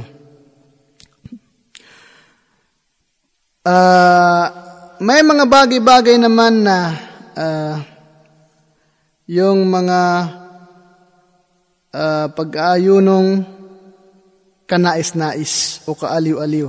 Ibig sabihin, ito may mga pag-aayuno na hindi naman obligado sa ating mga Muslim. Subalit kapag isinigawa mo, meron kang karagdagang uh, gantimpala mula sa Panginoong Allah Subhanahu wa Ta'ala, magkakaroon ka ng yung tinatawag nating uh, uh, ano, uh, gantimpala. Subalit kapag hindi mo ginawa ay hindi ka rin uh, magkakaroon ng kasalanan. So, uh, syempre dahil uh, kailangan din natin ng maraming uh, gantimpala at maraming kabutihan habang nandito tayo sa mundo, habang tayo nabubuhay. So, ma- mas mainam na uh, gagawin natin yung ganito mga bagay which is napakahalaga sa ating mga uh, Muslim. Una, ang pag-aayuno sa buwan ng o sa araw ng Arafah.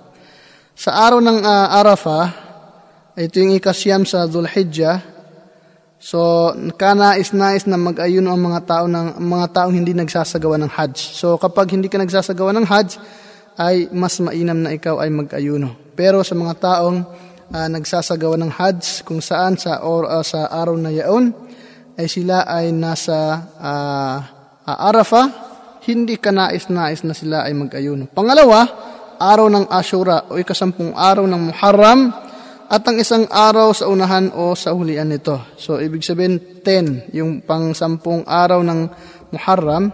So, kanais-nais na mag-ayuno ang isang Muslim. At ang mas uh, mainam ay mag-ayuno ka sa unahan nito o sa hulihan. Ibig sabihin yung 9 kasama yung 10 or yung 10 kasama yung 11. At kapag kaya mong uh, mag-ayuno ng yung tatlong araw, yung uh, uh, 9, 10 at saka 11, mas mainam. At kung sakaling ang pinag-ayunuhan mo na lamang ay yung pangsampung araw ng Muharram, ay insyaallah wala namang masama at matatanggap ito ng Panginoong Allah subhanahu wa ta'ala. Pangatlo ay anim na araw sa buwan ng Shawwal. Yung Shawwal, alam natin ang Shawwal ay buwan na uh, pagkatapos ng uh, buwan ng Ramadan. Pagkatapos ng buwan ng Ramadan, susunod yung buwan ng Shawwal. So, anim na araw, kahit anong araw sa buwan ng Shawwal, at least anim, sunod-sunod man o hindi, pag nakapag-ayuno ka ng anim, ay uh, kasama yung uh, ginawa mong Ramadan, ay kap- parang napag-ayunuhan mo ang buong taon. Ang pang-apat naman ay ang unang sampung araw ng buwan ng Zulhijjah, ang unang siyam na araw. Panglima, ang Ayyamul Bid o ito yung ika labing tatlo, ika labing apat at ika labing lima, limang araw sa bawat buwan. Ibig sabihin yung 13, 14, 15 sa uh, bawat buwan ay pag-ayunuhan mo, ito ay napakalaking bagay at mal- may malaking gantimpalang makakamit ng tao na mag-aayuno sa mga, ra- mga araw na ito. Pang-anim ay araw ng lunes at huwebes uh, Monday at saka Thursday. So, mas, kanais-nais na mag-ayuno ang isang Muslim. Pangpito ay ang mag-ayuno sa isang araw at hindi mag-ayuno sa isang araw. So, uh, ibig sabihin, halimbawa, mag-ayuno ka ngayon, yung voluntaryong pag-ayuno, and then bukas hindi ka mag-ayuno, sa makalawa mag-ayuno ka na, naman, yun yung uh, uh, tinatawag or yun yung ibig natin sabihin na pag-aayuno sa isang araw at hindi mag-ayuno sa isang araw. Ito yung paraang ginawa ni Propeta uh, David o si Dawud. Ang pangwalo ay ang sinumang walang kakayahang mag-asawa. So, ayon yun sa sinabi ng Propeta Muhammad sallallahu alaihi wasallam, kapag ang tao ay walang kakayahang mag-asawa, ay mas mainam na siya ay magsagawa ng uh, pag-ayuno upang uh, yun ang pananggalan o upang uh, ma magkakaroon siya ng pagtitiis mula sa uh, pagnanasa at hindi siya magkaroon ng kasalanan. Uh, meron naman tayong uh, tinatawag na suhor na babanggit natin kanina. Ito yung mga katawagang uh, sa may, may kinalaman sa pag-ayon sa buwan ng Ramadan which is ito ay mga wikang Arabic. Okay? So mga wikang Arabic. So kailangan nating malaman kung ano ang kahulugan nito. Ang suhor ay salitang Arabic na ang kahulugan nito ay ang pagkain at pag-inom sa gabi bago sumapit ang uh, bukang liwayway. Ito ay isang kanais-nais na gawain bilang pagsunod kay Propeta Muhammad sallallahu alaihi wasallam. Kapag sinabi na sahur, ang ibig sabihin nito ay ang pagkain na kinakain sa gabi tuwing buwan ng Ramadan. Uh, ang, uh, ang, pag, ang kapagkakaiba o kaibahan ng suhur at saka sahur, pakinggan niyo mabuti, suhur at saka sahur yung sahur, yun yung mismong kinakain mo. Halimbawa, kung ang kinakain mo ay kanin, yun yung tinatawag na sahur. Yung sahur ay yun yung pagkain mo. Yung uh, mismong pagkain, yung action o yung pagkain mo ay uh, yun ang tinatawag na sahur. Ang kahalagahan ng suhur sa pamamagitan ng suhur ay natatamo rito ang kasaganaan o kaya'y biyaya na pinagkakaloob ng Allah subhanahu wa ta'ala Ayon kay Anas radhiyallahu anhu kanyang sinabi, sinabi ng propeta Muhammad sallallahu alaihi wasallam, kayo ay magsuhor o kumain bago magbukang liwayway sapagkat katotohanang may biyaya sa sahur. So, meron tayong uh, natatanggap na biyaya sa sahur. Ang mas mainam na suhur ay kapag malapit nang sumapit ang salatul fajr o yung dasal sa madaling araw. Subalit, bago dumating ang oras na ito, ay tiyaking tapos na kumain. Okay. Meron naman tayong katawagang uh, tinatawag, o ito yung tinatawag nilang tarawih. Maaring naririnig ninyo sa mga Muslim, lalong-lalo sa mga kapatid nating mga uh, bago pa sa pananampalatayang Islam, malimit na naririnig natin sa mga Muslim na tinatawag na tarawih pag sumapit ang buwan ng Ramadan. Ang tarawih ay uh, salitang Arabic na ang kahulugan nito ay panggabing dasal pagkatapos ng Salatul Isya tuwing buwan ng Ramadan. Ito ay isang kanais-nais na pagdarasal na kung saan ay mainam na isagawa ng sabay-sabay. Kapag sinabi na Salatul Tarawih, ang ibig sabihin nito ay pagdarasal ng Tarawih, sa ibang katawagan nito ay Salatul Qiyam. At ang kahalagan naman nito ayon kay Abu Hurairah kanyang sinabi, sinabi ng propeta Muhammad sallallahu alaihi wasallam, sino mang magdasal ng qiyam o tarawih bilang pananampalataya at hangad matamo ang gantimpala ay patatawarin para sa kanya ang kanyang mga naunang uh, kasalanan. Ganun kahalaga ang tinatawag na tarawih. Nabanggit natin kanina na mayroong mga araw na uh, kanais-nais na pag-ayunuhan o magsasagawa ng pag-aayuno ang isang Muslim. So, meron din naman tayong mga araw na kinasusuklaman ang pag-ayuno dito. So dahil alam natin kung ano mga araw, nabanggit natin kung ano mga araw na uh, kanais-nais ng pag-ayunuhan natin, so babanggitin naman natin kung ano yung mga araw na uh, hindi kanais-nais na pag-ayunuhan natin. At least alam natin at uh, maiwasan natin. Una, ang araw ng Arafah sa nagsasagawa ng Hajj. Binanggit natin kanina yung pag-ayuno sa araw ng Arafah, ito ay kanais-nais sa uh, taong hindi nagsasagawa ng Hajj. So kapag sa taong nagsasagawa ng Hajj ay kinasusuklam, hmm, kinasusuklaman ang pag-ayuno sa uh, araw na ito. Pangalawa, pantatanto ng pag-ayuno sa araw ng biyernes o sa sabado o kaya sa araw ng linggo. Pangatlo, dire-diretsong pag-ayuno sa, bu- sa loob ng dalawang araw o kaya tatlong araw. Pang-apat, uh, araw na pinagdadalawang isipan, huling araw ng dalawa ng buwan ng Shaaban. Ibig sabihin nito, yung araw na tinatanaw yung buwan ay kapag uh, hindi uh, nakita ang buwan, so yun yung araw na uh, halimbawa may uh, makapal na ulap. So yun yung tinatawag nilang uh, araw na pinagdadalawang isipan. So, hindi natin pwedeng pag-ayunuhan ang araw na yon. Ang panglima, ang araw-araw na pag-ayuno, so hindi ka pwede mag-ayuno ng araw-araw. So ibig sabihin, buong taon pag-ayunuhan mo. Dahil yun ay maaaring makakasira sa iyong kalusugan. Ang mga araw na pinagbabawal ang pag-ayuno, ito na yung mismong pinagbabawal sa tao. Yung kanina, kinasusuklaman lamang. Ibig sabihin, mas mabigat ito, yung talagang pinagbabawal. Ah mas mabigat dahil talagang ipinagbabawal. Magkakaroon ka na talaga ng kasalanan. Yung kanina, yung mga kinasusuklaman ay uh, hindi ganun ang hindi ganun ang kabigat at hindi ganun ang kasalanan. Hindi ka magkakaroon ng kasalanan. Una, sa mga araw na pinagbabawal ang pag-ayuno, ang pag-ayuno sa dalawang araw ng Eid. Ibig sabihin yung Eid al-Fitr at saka Eid al-Adha ang ibig sabihin ng Eid, yung pagkatapos ng uh, Ramadan at pagkatapos ng uh, Hajj, o what I mean is yung pangsampung araw ng Hajj, ay uh, yun na tinatawag na Eid.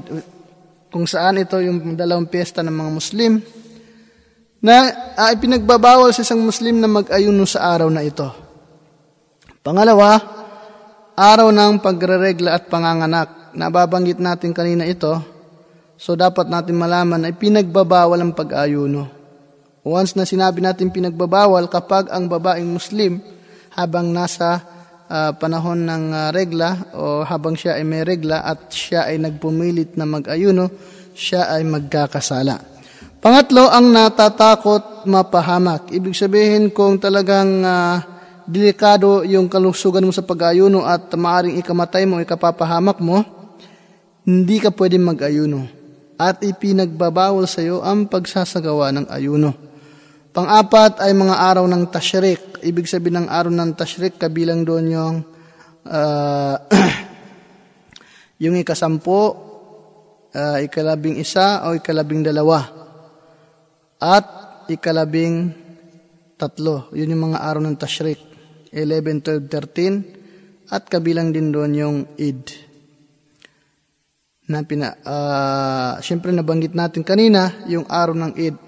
So yung mga araw ng Tashrik ay uh, 11, 12 at saka 13. Ngayon, dumako naman tayo mga kapatid sa pananampalatayang Islam sa pagtalakay ng iatikaf.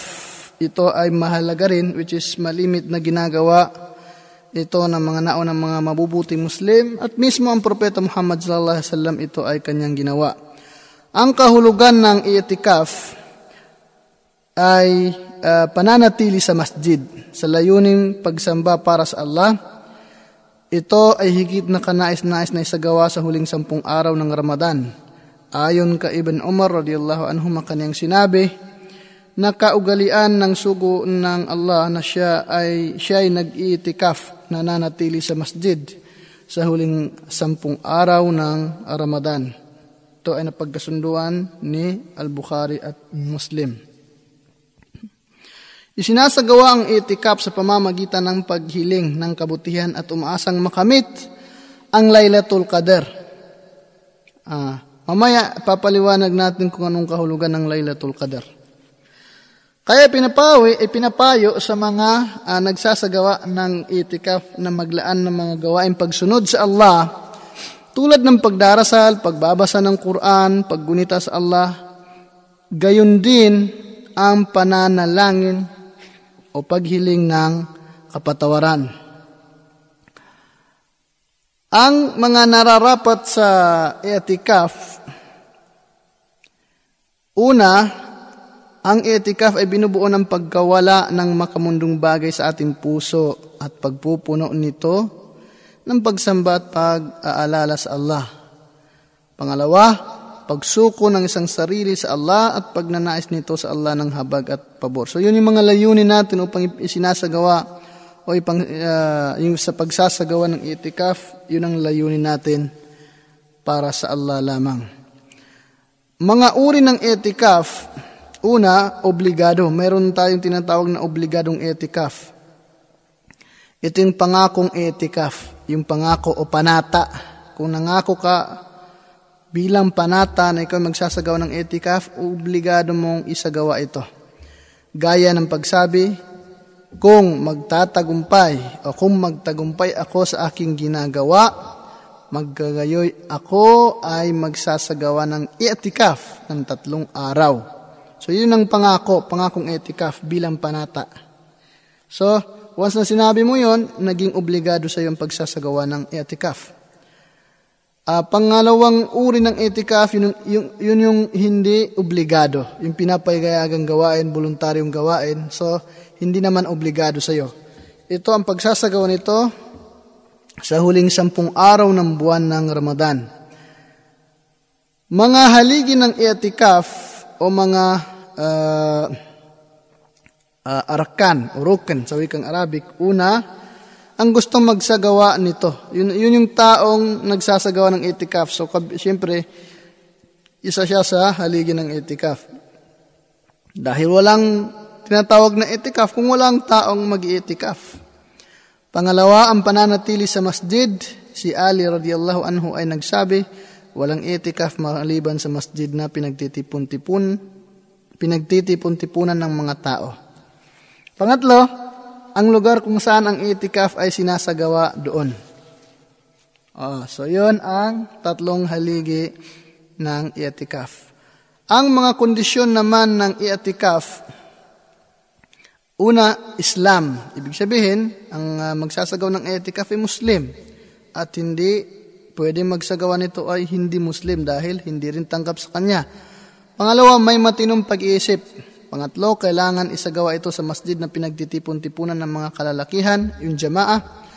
At pang-apat, dapat siyang panatili, panitilihing malinis mula sa pagtatalik o paglabas ng punlay sa pamamagitan ng panaginip o sa buwan ng regla at sa panganganak. May mga bagay na nakakasira ng etikaf. Una, ang pagtatalik kahit hindi nilabasan, mga bagay na paroroon sa pagtatalik, pagkawala ng ulirat sa pamamagitan ng pagkalasing, pagtatakwil sa pananampalataya,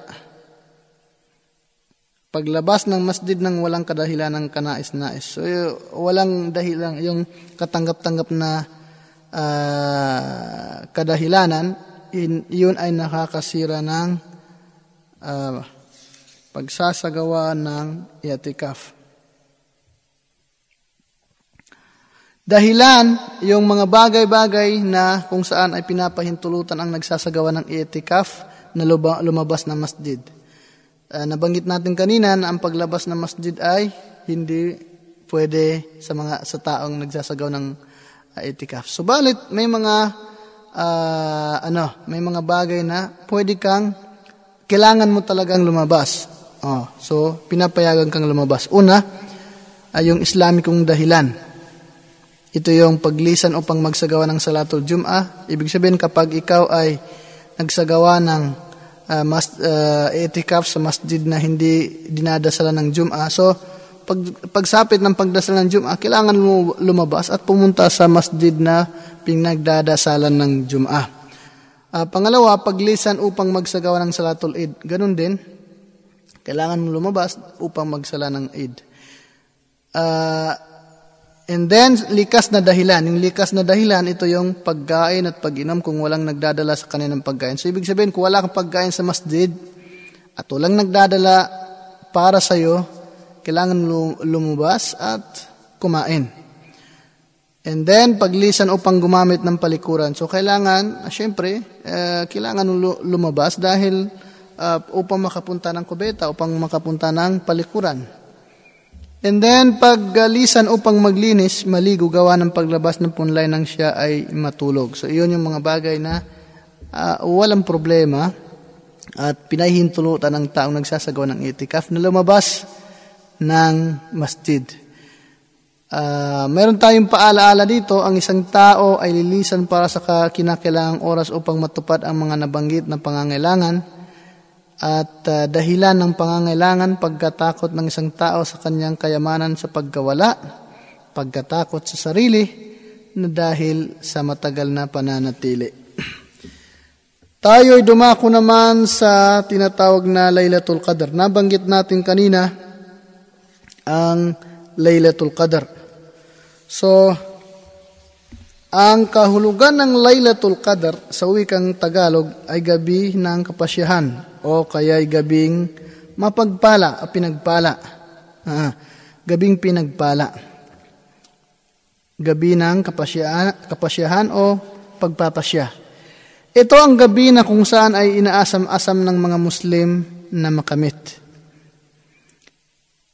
Kahalagahan ng Laylatul Qadr sa gabing ito, ibinaba, ibinaba ang Quran mula sa Lawhal Mahfud, papunta sa unang langit o malapit na langit. Yung, yung, malapit sa, yung malapit sa mundo, yung langit na malapit sa mundo, yun yung tinatawag natin, ayun yung ibig sabihin natin, tinutukoy natin sa malapit na langit. Bago bahabahaging ipinahayag kay Propeta Muhammad sallallahu alaihi wasallam, sa loob ng 23 taon. Pangalawa, sa gabing ito ay ang isang gawaing mabuti o pagsamba sa Allah ay mas mainam pa kaysa isang libong buwan.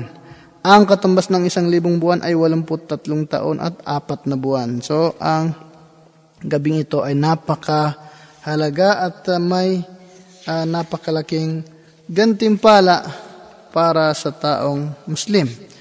Pangatlo, sa gabing ito ay magsisibaba ang mga anghel, pati na si Jibril, anghel Gabriel, hinggil sa uh, kapasyahan. Pangapat, ang buong gabi ng Laylatul Qadr ay kapayapaan hanggang sa pagdatal ng bukang liwayway. Narito ang mga talata sa banal na Quran hinggil sa Laylatul Qadr. Sinabi ng Panginoong Allah Subhanahu wa Ta'ala, A'udhu billahi minash shaitanir rajim. إنا أنزلناه في ليلة القدر وما أدراك ما ليلة القدر ليلة القدر خير من ألف شهر تنزل الملائكة والروح فيها بإذن ربهم من كل أمر سلام هي حتى مطلع الفجر. Ito yung sa suratul Qadar ayon sa kahulugan katotohanan aming ibinaba ang Quran sa Laylatul Qadr, gabi ng kapasyahan. At paano mo mapag-aalaman o Muhammad kung ano ang Laylatul Qadr? Ang Laylatul Qadr ay mas mainam pa sa isang libong buwan. Nagsisibaba ang mga anghel at ang roh o si Jibril sa kapahintulutan ng kanilang Panginoon. Hinggil sa kapasyahan, kapayapaan, hanggang sa pagdatal ng bukang liwayway o fajr. Sinabi pa sa Suratul Dukhan, Inna anzalnahu fi laylatin mubarakah. Katotohanan ng aming ibinaba ito, ang Quran sa gabing mapagpala. Ang pagdarasal ng Laylatul Qadr ay isang kapatawaran sa mga naunang kasalanan Ayon kay Abu Hurairah radhiyallahu anhu kanyang sinabi, sinabi ng propeta Muhammad sallallahu alaihi wasallam, sino mang magdasal ng Lailatul Qadr bilang mananam, pananampalataya at hangad matamo ang gantimpala ay patatawarin para sa kanya ang kanyang mga naunang kasalanan. At uh, kailan matatagpuan ang Lailatul Qadr? So ito yung tanong kung kailan natin matatagpuan. At least mabantayan natin inshallah. Ang Lailatul Qadr ay matatagpuan sa gabi ng huling sampung araw ng Ramadan. May mga pananaw ang mga panta sa Islam kung anong gabi ito matatagpuan. Malamang ito ay sa mga uh, gansal na araw sa ika-21, 23, 25, 27, 20 siyam. Yun yung mga gansal na araw. At karamihan sa mga pantas ayon sa kanilang pananaw ay matatagpuan ito sa ika-27 ng Ramadan. Narito ang ilan sa mga naisalaysay na hadis ng Propeta Muhammad sallallahu alaihi wasallam ayon kay Aisha radiyallahu anha katotohanan ang sugo ng Allah ay nagsabi sikapin ninyong bantayan ang Laylatul Qadr sa gansal ng huling sampung araw ng Ramadan. Ito ay isinalaysay ni Imam Al-Bukhari. Ayon naman kay Ibn Umar radiyallahu anhuma, kanyang sinabi, sinabi ng sugo ng Allah, sino mang nagsusumikap na bantayan ito, ang Laylatul Qadr, ay sikaping bantayan ito sa gabi ng ika-27. Ito ay naiulat ni Imam uh, Ahmad.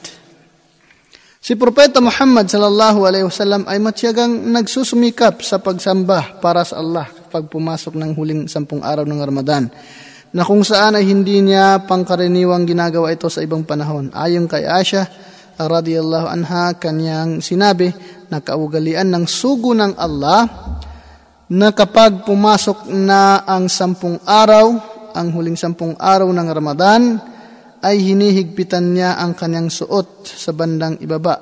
Tinatalikdan niya ang gawain mag-asawa at nagsusumikap sa mga pagsamba at pinapasigla niya ang kanyang gabi, gumigising sa gabi, at ginigising niya ang kanyang pamilya. Naiulat ni Imam Al-Bukhari at si Muslim.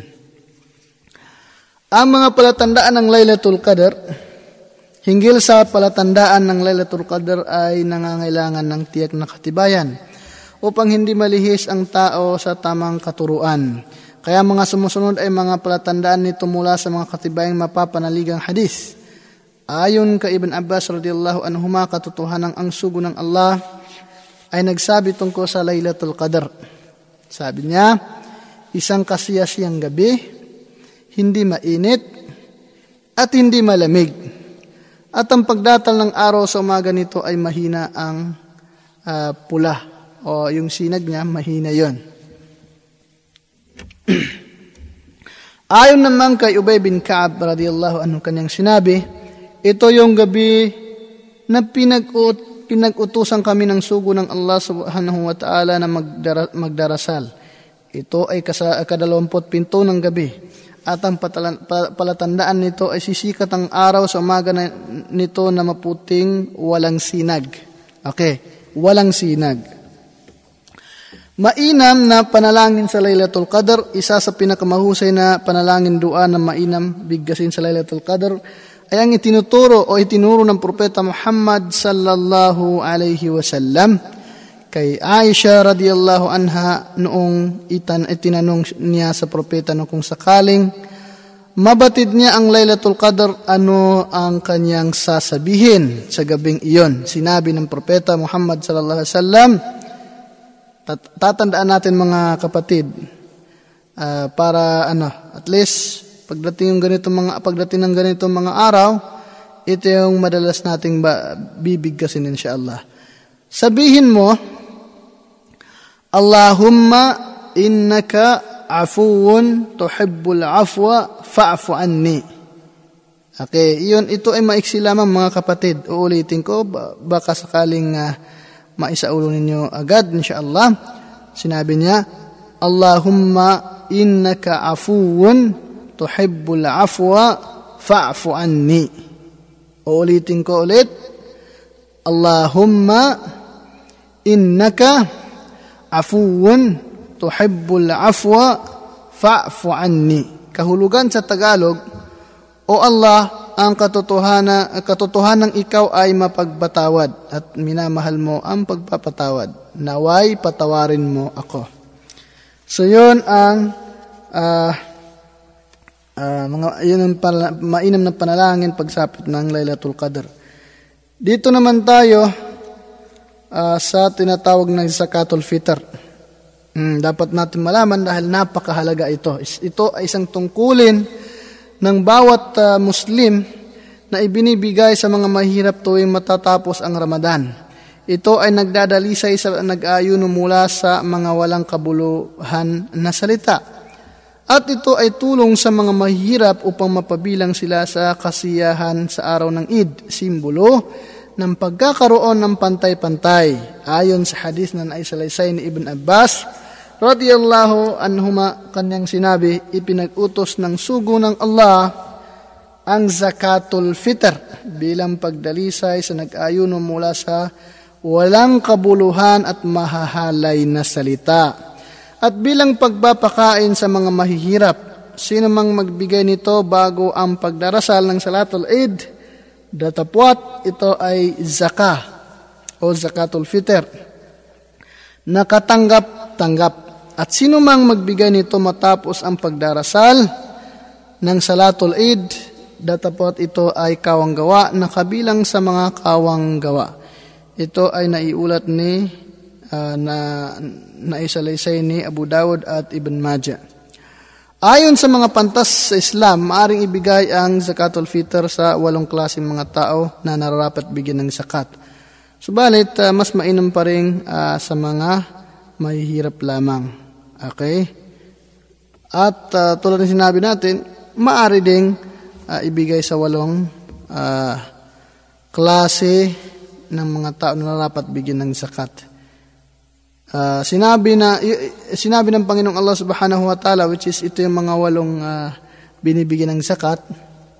Sabi niya, إنما الصدقات للفقراء والمساكين والعاملين عليها والمؤلفة قلوبهم وفي الرقاب والغارمين وفي سبيل الله وبن السبيل فريضة من الله Wallahu alimun hakim. Ayon sa kahulugan ng talatang ito, ang mga kawang gawa ay para lamang sa mga kapuspalad at mga mahihirap at mga lumilikom nito at mga pinapalubag ang kanilang kalooban. Yun yung mga taong mga hinahangad na yumakap o mga bagong yakap sa Islam. At sa pagpapalaya ng mga alipin o bihag at mga may utang at sa landas ng Allah ang mga tao, yun yung mga taong nagsasagawa ng jihad at mga manlalakbay, ito ay isang katungkulan na tinalaga ng Allah dapat datapwat ang Allah ang higit na maalam ang may karunungan. Ito ay matatagpuan sa suratul or suratul uh, Taubah verse 60. Ang halaga ng ibibigay ng zakatul fitr ay isang sa. Ang ibig sabihin ng sa sa malapit na kahulugan nito ay salop at ang isang sa ay katumbas ng apat na dakot ng dalawang magkadikit na kamay ng isang malaking tao.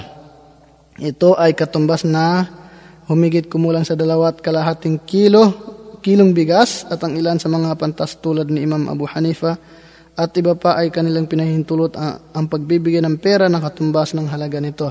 Mangyari lamang na makipag-ugnayan sa lugar na kinaroonan o kaya'y darul ifta kung magkano ang katumbas nito.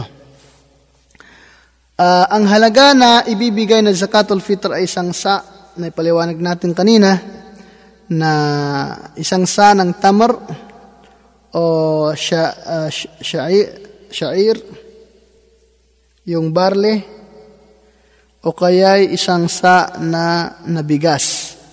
Ayon sa hadis na naisalasay ni Ibn Umar, kanang sinabi, ipinag-utos ng sugo ng Allah ang zakat al-fitr, isang sa na tamar o isang sa ng barley sa mga Muslim na alipin at malaya, lalaki at, at babae, bata at matanda at ipinag-utos niya na ibigay ito bago lumabas ang mga tao sa pagdarasal. Ito ay isinalaysay ni Imam Al-Bukhari at Muslim. Okay, so tulad ng sinabi natin kanina, pagkatapos ng uh, buwan ng Ramadan, pag-ayuno sa buwan ng Ramadan, tayo ay magsasagawa ng Salatul Eid. So ngayon ipapaliwanag natin ang mga alituntunin sa Salatul Eid.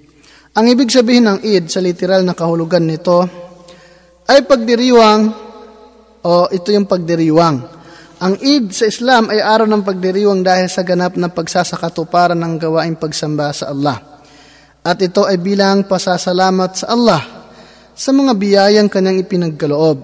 Ang mga Muslim ay mayroong dalawang Eid na kanilang idinadaraos sa loob ng isang taon. Una, ito ang Idul Fitr.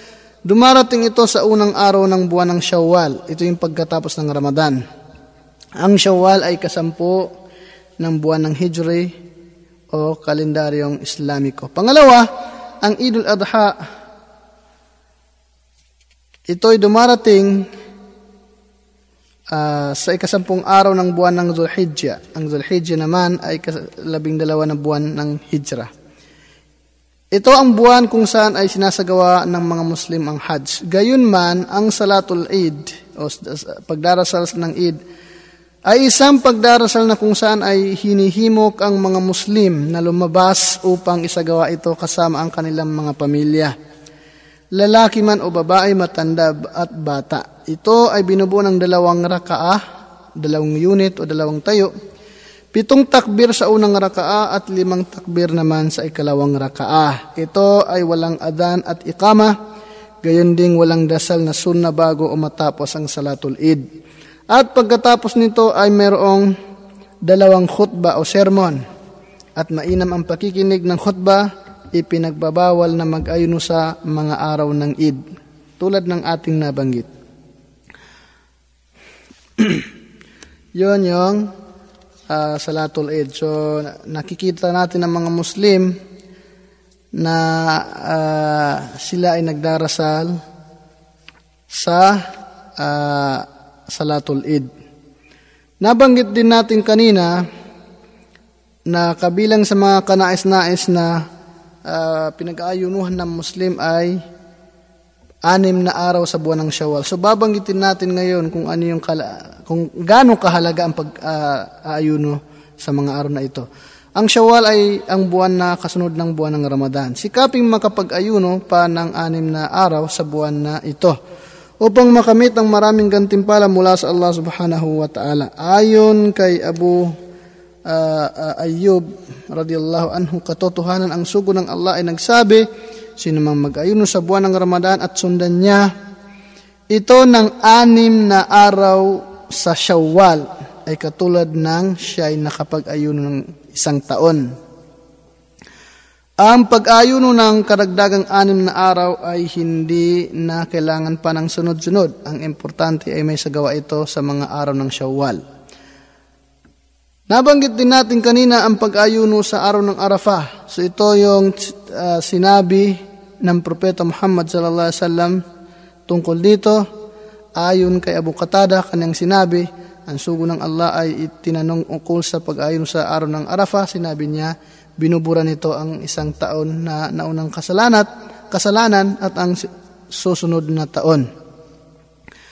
At uh, yung pag-ayon naman sa Ashura, ayon din kay Abu Qatada kanyang sinabi, katotohanan ang sugo ng Allah ay tinanong ukol sa pag-ayuno sa araw ng Ashura at sinabi niya, binubura nito ang isang taon na naunang kasalanan. So, uh, panghuling uh, masasabi natin dito mga kapatid sa pananampalatayang Islam, Uh, pero bago yon, meron tayong mga paksa dito, may mga sitwasyon dito na kailangan natin banggitin, which is may kinalaman din sa mga uh, alituntunin tungkol sa pag-ayuno. Uh, bago natin makalimutan, una, uh, sapat na ang isang beses na pagtatakda ng layunin sa unang araw ng Ramadan. Ngunit kung nahinto ang pag-ayuno habang nasa kabuuan ng buwan ng dahil sa paglalakbay, karamdaman o mga katulad nito, kailangan nang itagda ulit ang layunin dahil hininto niya ito. Ang hindi nagsasagawa ng sala ay walang wastong pag-ayuno at hindi tatanggapin sa kanya sapagkat ang di nagsasagawa ng sala ay walang pananampalataya at tumiwalag batay sa sinabi ng Allah, فَإِن تَابُوا وَأَقَامُوا الصَّلَاةَ وَآتُوا الزَّكَاةَ فَإِخْوَانُكُمْ فِي الدِّينِ Ang kahulugan, datapwat kung sila ay nagsibalik loob nagsitaguyod ng sala at nag, uh, nagsipamahagi ng zakat sila inyong mga kapatid sa, sa pananampalataya.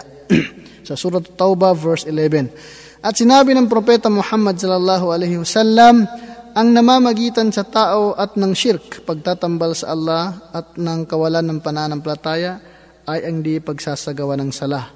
Ito ay matatagpuan sa Sahih Muslim. At uh, pangatlo, Kapag ang, nanana, kapag ang nananawagan ng adhan ay kilala na hindi nagsasagawa ng adhan kundi sa oras ng fajr, sa gayon dapat nang itigil ang pagkain at pag-inom at lahat ng nakasisira sa pag-ayuno. Sa simula pa lang ng adhan. Subalit kapag ang adhan ay walang katiyakan bagos ibinabata ito sa mga haka-haka lamang at sa mga kalendaryo, maggagayon hindi masamang uminom o kumain habang isinasagawa ng ang adhan. Walang masama sa paglunok ng laway sapagkat hindi nagkaroon ng pagkakasalungatan ang mga scholar tungkol dito. Subalit ang uhog o plema ay kinakailang iluwa kapag umabot sa bibig bagos hindi pina, ipinahintulot sa nag-aayuno.